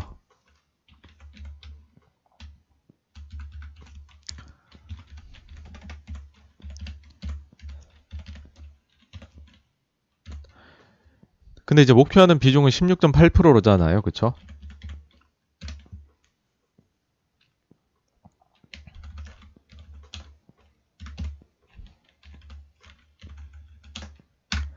이 정도 금액이 나올 수 있어요. 40, 뭐, 얼마, 오유, 너무 많이 나오네? 49조 6천억? 어, 만약에, 진짜로 작정하고 저 비중을 저대로 뭐, 맞춰야 되는 거다라고 하면은, 어, 저 정도까지도 어, 매도가 사실 나와야 될 수도 있기는 하죠. 그러면은 지금까지 얼마를 팔았느냐? 작년도 이제 12월 1일부터를 해가지고 보시면은 연금이 어, 코스피에서는 13점 이제 13조 정도 팔았고요. 코스닥에서 약 한 5천억 정도 팔았어요. 그러면 이제 두 개 합치면은 14조 정도잖아요. 그러면은 50조 대비 이제 14조니까는 빼주면 아직까지도 이만큼 남아 있을 수도 있기는 합니다. 근데 근데 어떤 게 있냐 하면 한 가지 이제 보셔야 될 게 작년에 그렇게 많이 안 팔았어요. 12월 달에 연금 이렇게 매도 안 했잖아요. 근데 작년에도 비중을 초과한 건 맞단 말이죠. 그럼 작년에 2%더 팔았어야지라고 얘기를 하실 수도 있어요. 그러니까 지금 많은 언론에서 기계적으로 팔아야 된다, 기계적으로 팔아야 된다라고 얘기를 하지만은 그건 아니라는 거죠. 뭐 작년엔 기계가 고장 났나요? 이때는 2% 이상이 넘어 있는데 이건 안 팔게. 어, 국내 증시가 12월엔 랠리를 안 했나요? 아니잖아요. 근데 그 이유는 이제 그 국민연금의 경우에도 이거를 막 딱딱딱 그때그때 계속 정확하게 맞춰야 된다가 아니라 그래도 어느 정도 여유를 둬요. 그러니까 전략적 판단을 할 수 있는. 그게 최대 5% 플러스 마이너스까지 가능하거든요. 그러니까는 지금 이제 거의 한 23% 정도 됐다. 그럼 이게 한 17%니까는 뭐 6% 정도 뭐 아, 이제 오버가 된 거잖아요. 그쵸? 6% 7% 가까이 오버가 된 건데 그 중에서 한 1, 2% 정도를 팔고 나면 어, 최대로 치게 되면 5%까지는 본인들이 국내 주식을 오버웨이스를 하고 갈 수도 있다는 거죠. 그러면은 만약 예를 들어서요. 어,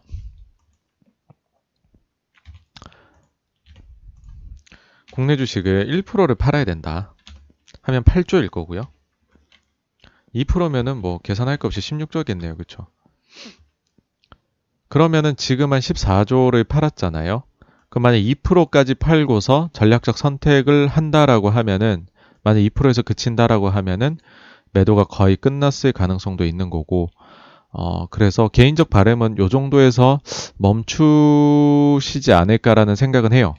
어, 아니죠. 바램을 해요. 바램을 하는데, 만약에 요게 맞다고 한다면은, 어, 지금 상당 부분 거의 다 진행이 되었을 수도 있다. 라는 생각이고, 이 정도로까지의, 어, 과격한 매도까지는 나오지 않을 것 같다 하는 거고, 어, 그리고 먼저 맞을, 아, 매를 맞는다면, 어떻게 보면은 연초에 먼저 맞는 것이 1년 농사를 짓는 데에는 그래도 더 좀 나을 수도 있다. 그런 생각을 좀 가지시면 어떨까 아, 하는 생각이 듭니다. 물론 이제 사실 최근에 보시면은 뭐 미국이 올라도 빠지고 내려도 빠지고 중국이 올라도 빠지고 내려도 빠지고 하니까는 뭘 보고 해야 되는지 모르겠고 연금이 파니까는 한국은 안 되겠구나 뭐 많은 그런 얘기들이 있는데 어쨌든 연금이 지금은 국내 주식 시장이 빠르게 상승하면서 글로벌에서 사실 지난 11월 말 대비해선 상당히 많이 오르면서 어 많이 좀 오버가 된 거는 사실이고요. 그래서 지금 오버된 것 중에서 본인들 전략 선택을 하실 수 있는 게 5%까지거든요. 그러니까 그조차도 넘어선 거예요. 그러니까 매도가 나오는 거고 그러면은 그 5% 미만 내려오는 걸로 치면은 대충 1에서 2% 사이 팔면은 5% 어, 밑으로 내려오긴 하거든요. 초과 비중이. 그러면 여기서 이제 어떤 전략적 선택을 하느냐에 달려 있기는 한 거라서 사실 이제 막 맥스까지 전략적 선택을 한다라고 하면 여기서 어, 매도가 멈출 수도 있다 라는 점을 말씀드리고 싶습니다. 음, 여기까지가 이제 국민연금에 대한 얘기고요. 어, 다음으로 넘어가겠습니다. 요게 이제 저희가 원래 독서 모임 해야 돼요. 그쵸? 금리의 역사 이거 1000페이지짜리 책을 해야 되는데 지금 요즘에 시장에 좀 흘러가는 거나 그리고 아까 포스트 코로나 제가 원래 얘기 드려야 되는데 이거 이것도 지금 좀 시상 드려야 되는 건데 못 드린 점 등을 고려하면 이거를 이제 저희가 조금 다음 주에 하는 것은 조금 힘들지 않을까 하는 생각이 들어가지고요. 금리의 역사 17, 18, 23, 24, 29장 읽어 오시는 거는 한 주 늦추도록 하겠습니다. 3월 7일 일요일 날에 진행을 하는 것이 어떨까 생각을 하고요. 다음 주에는 어 그동안 이제 저희가 이제 특집으로 좀 그 은기한 매니저하고 같이 어 그 특집 방송을 했었잖아요. 그러니까 그거 진행하면서 저희 자체 이제 좀 콘텐츠들을 좀 진행을 좀 못했던 게 있는데 그거를 이제 좀 어, 진행을 다음 주에 빠르게 한번 쫙 하고서 그 다음에 좀 여유를 마음에 가지고 어, 책을 한번 읽어보는 시간을 가지도록 하겠습니다. 요점 양지해 주시기 바라고요. 네, 두 시간 어, 넘었네요. 역시 이제 두 시간 걸릴 줄 알았어요. 말을 진짜 빨리 했는데도 두 시간이 넘을 줄 알았습니다. 이제는 Q&A 시간으로 넘어가도록 하겠습니다. 아, 일단은 먼저 이제 질문 주신 거 한번 보도록 할게요. 마이클 버리 파트라슈맨, 네, 네. 아, 그러게요. 아, 마이클 버리 이렇게 제가 함부로 웃어서 되는 분이 아닌데, 아, 네, 그러게요. 원숭이도 나무에서 떨어지는 것 같습니다. 네. 아, 폴님께서 지금 실질금리가 마이너스 0.8% 정도라서 정상화되는 과정에서 지극히 정상적인 과정으로 이해하자니까요. 그쵸. 이, 이것도 진짜 그래요. 그러니까 그냥 경기가 좋아지고 있으니까 거기에 맞춰가지고서 이게 이제 뒤따라가는 거거든요. 그러니까 금리 지금 살짝씩 올라가는 게 이게 뭐 굉장히 나쁜 금리가 좋아지는 게 아니, 나쁜 금리의 상승이 아니고 실제로 우리가 적당한 수준에 과도하게 낮, 낮아졌던 게 조금씩 그냥 정상화되는 과정에 어떻게 보면은 가격 흐름들이다. 그렇게 보시면은 폴님께서 말씀하신 것이 맞습니다. 지극히 정상적인 겁니다. 그렇게 보면 네. 케이춘님께서 채권 가격이 하락한다는 건 채권의 금리가 떨어진다. 아, 그, 그러니까 채권 가격, 채권의 가치죠, 가치. 그러니까는 채권은 뭐 심플하게 보시면요. 어, 이게 막 얘기하게 되면 어려워요. 이 과정을 다 설명드리면 채권은요. 금리가 내려가면 가격, 가치가 상승하게 되고요. 금리가 상승하게 되면 채권의 가격과 가치는 하락하게 됩니다. 네.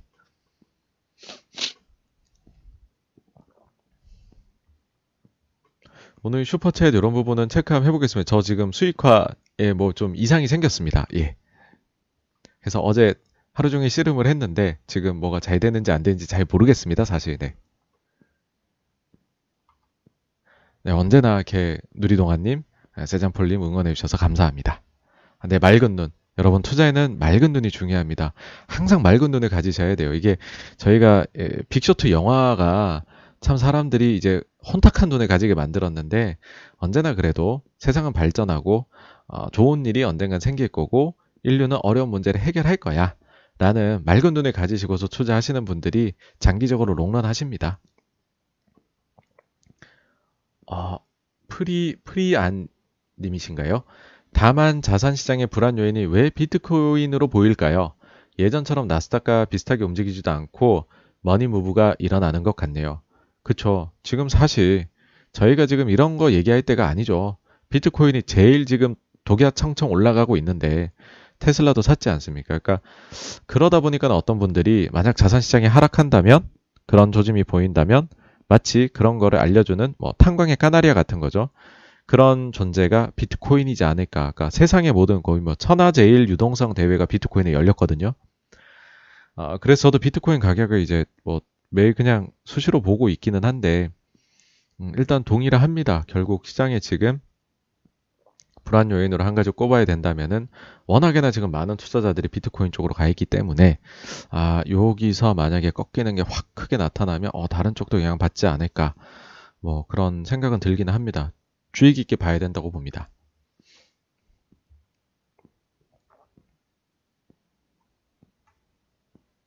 그렇죠. 이게 월 회비 나갈 때마다 그렇죠. 이거 결제 한번 일어날 때마다 어 내가 괜히 돈을 낭비하고 있나? 또 한 번 내가 무료로 배송 받아야지 이런 느낌 들긴 하죠. 네.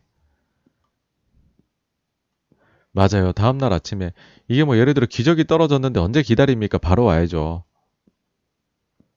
그 가격 비교를 이제 그렇게 안 하, 그리고요, 여러분들 그 포탈이나 이런 데서 가격 비교 제대로 안 됩니다.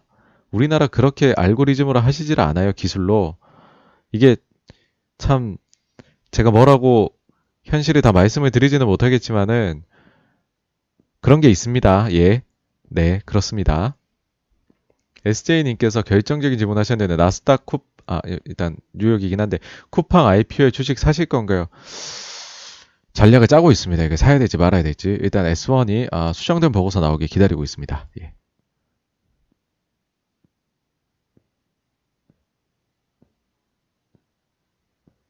아, 꿈꾸는 기계님께서 한 가구에 로켓와우 회원이 두 명은 아닐 것 같은데, 어, 그죠, 그죠. 예. 예리한 판단이세요. 로켓와우 계정당 구매 사이즈를 일반 계정 사이즈랑 비교하는 게 맞을까요? 사실 저도 약간 그렇긴 해요. 이게 팬데믹도 있었고, 그쵸?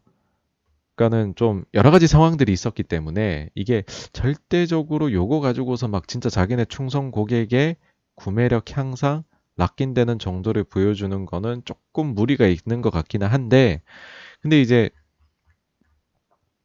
사실 이제 이때는 그런 게 없었던 시기잖아요. 16년도 뭐 이런 사람들이나 17년도나.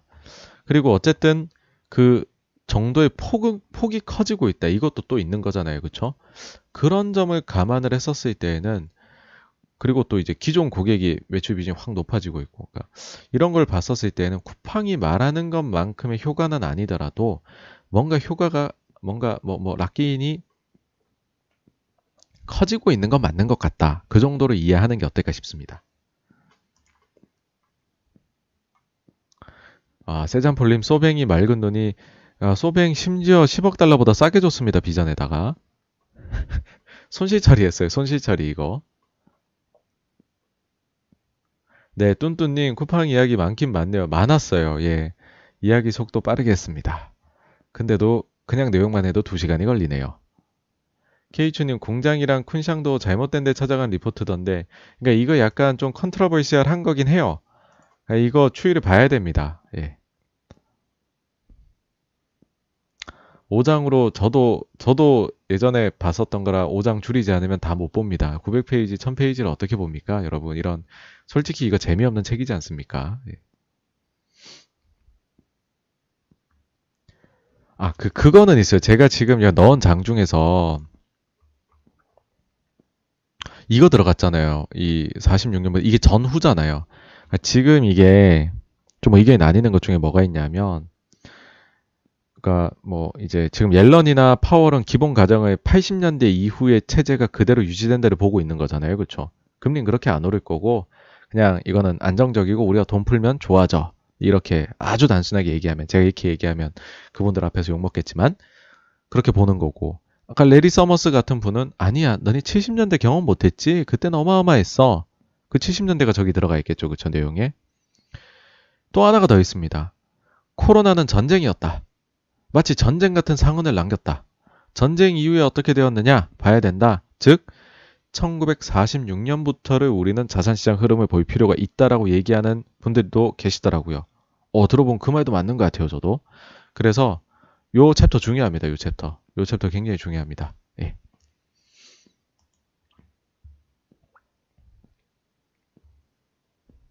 아우, 네. 아유, 그, 참여해 주셔서 감사합니다. 영상은 뭐, 네, 재밌게 만들고 있습니다. 네.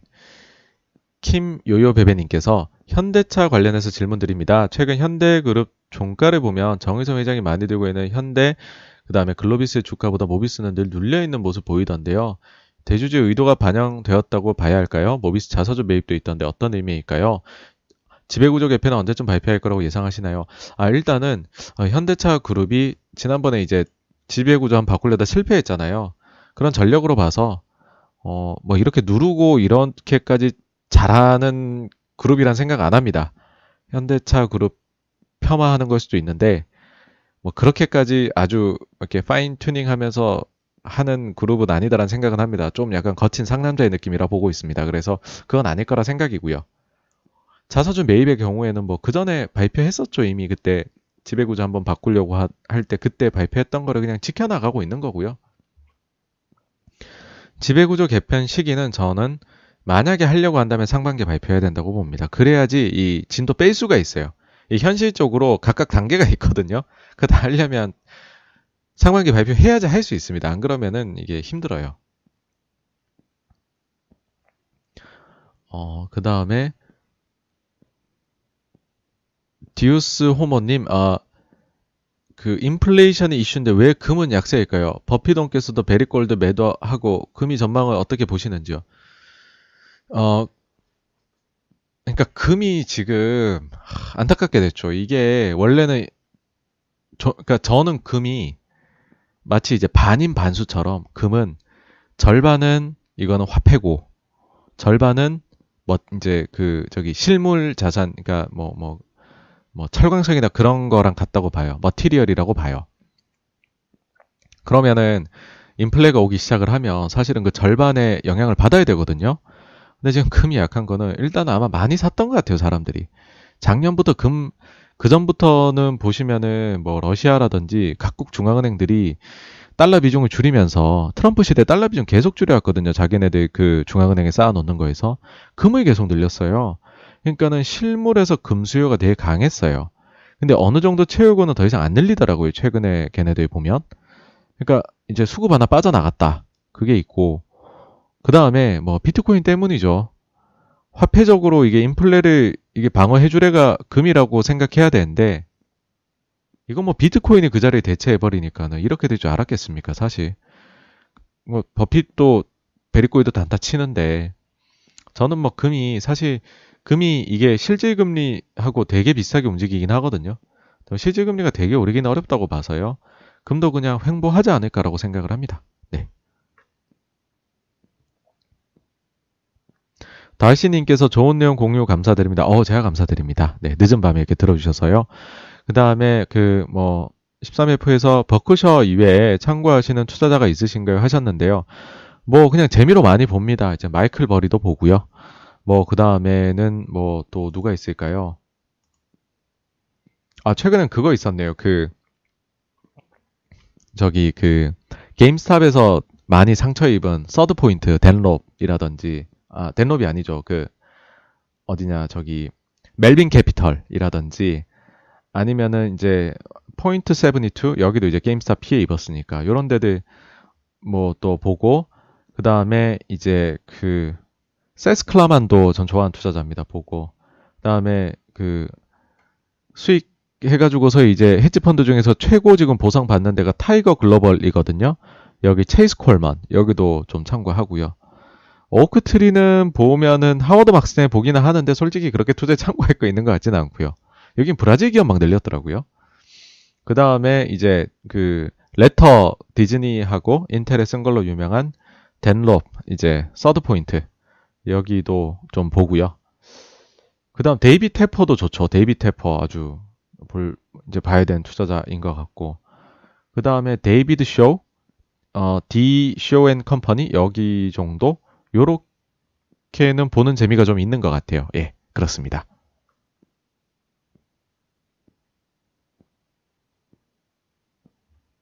아, 자유인님께서 금리의 역사 읽기 어려워요. 역사를 모르고 읽으니 숫자밖에 안 보임. 뭐, 일단 최대한 보시는 만큼 보시고요. 그 책 읽으면서 또 스트레스 생기시면 별로예요. 스트레스가 쌓이실 때는 그냥 책을 이제 베고 누워서 주무시고요. 그 자는 동안에도 이제 지식은 쌓입니다. 제가 정리 이렇게 깔끔하게 해드릴 테니까 너무 걱정 마시고요. 네. 케이추님께서 이번에 DL이랑 DLENC 분할한 거 관련해서 분석 좀 부탁. 아, DL 그룹은 한번 분석을 제가 나중에 한번 해보겠습니다. 지금 여기서 말씀드리기에는 이것도 내용 많아요. 이러면은 죄송합니다. 나중에 한번 요거 한번 해보겠습니다. 얘는 얘는 이슈가 많죠. DL은 또 위에 옥상옥으로 또 있으니까. 예. 에어 린치님께서 독서물 연기해 주셔서 너무 가, 다행이네요. 네. 어, 저도, 저도 다행입니다. 네. 지금 막, 지금 할 내용이 많아요. 지금 세상이 급변하고 있습니다. 다음에 강의, 아, 네, 감사합니다. 어, 어쨌든 지금, 네, 여기까지 빠르게 달려왔는데요. Q&A까지 일단은 했고요. 혹시 뭐 추가로 더, 일단은 적혀 있는 내용은 했는데, 어, 궁금하신 내용이 있으시면은 지금 한번 요 남겨주시겠어요?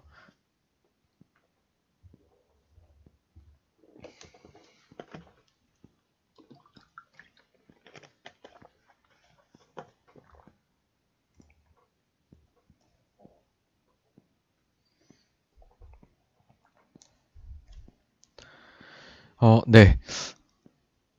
에스킴 님께서 86번가님의 자산 배분 비중은 어찌 되나요? 네, 대부분 국내 주식으로 하고 있습니다. 네.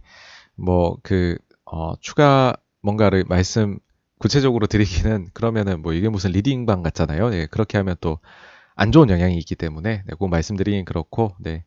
국내 주식 쪽에 일단 계속 보고, 뭐, 저도 또 사실은 국내 주식을 대체로 회사 다닐 때 했었으니까, 네. 그렇고요. 에어린치님께서 JYP 관련해서 재무제표 같이 보기 가능할까요? 사실 JYP는요, 막 되게 볼 게 없어요. 너무 그냥 깔끔하게 나와 있어서. 이게 되게 볼 게 없습니다. 이게, 이게 별 게 없어요. 예. 그래서 사실 그렇게 여러분들께 보여드릴 만한 내용이 있을까라는 생각은 드는데, 어, 한번 전체적으로 엔터를 엮어서 보는 건 어떨까 하는 생각이 들고, 그거는 만약 하게 된다면, 빅히트가 사실 내야 돼요. 빅히트가 이제 상장하면서 3분기는 실적 이제 그것만 짤막하게 내고 완전히 재무제표 낸 건 아니거든요. 그거 다 해가지고서 온기 보고서 나오면 한번 해볼게요. 네. 어, 그 adjust 뭐 volatility인가요? 님께서 어 기관 투자자들의 애널리스트 커버하지 않은 기업은 투자하기 힘든가요? 아 펀드에 말씀이신 거죠? 아니요, 저희 뭐 자유롭게 합니다. 네.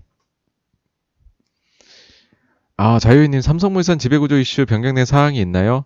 아니요, 그냥 물 밑에서 아주 발 빠르게 돌아가는 것만 느껴지고요.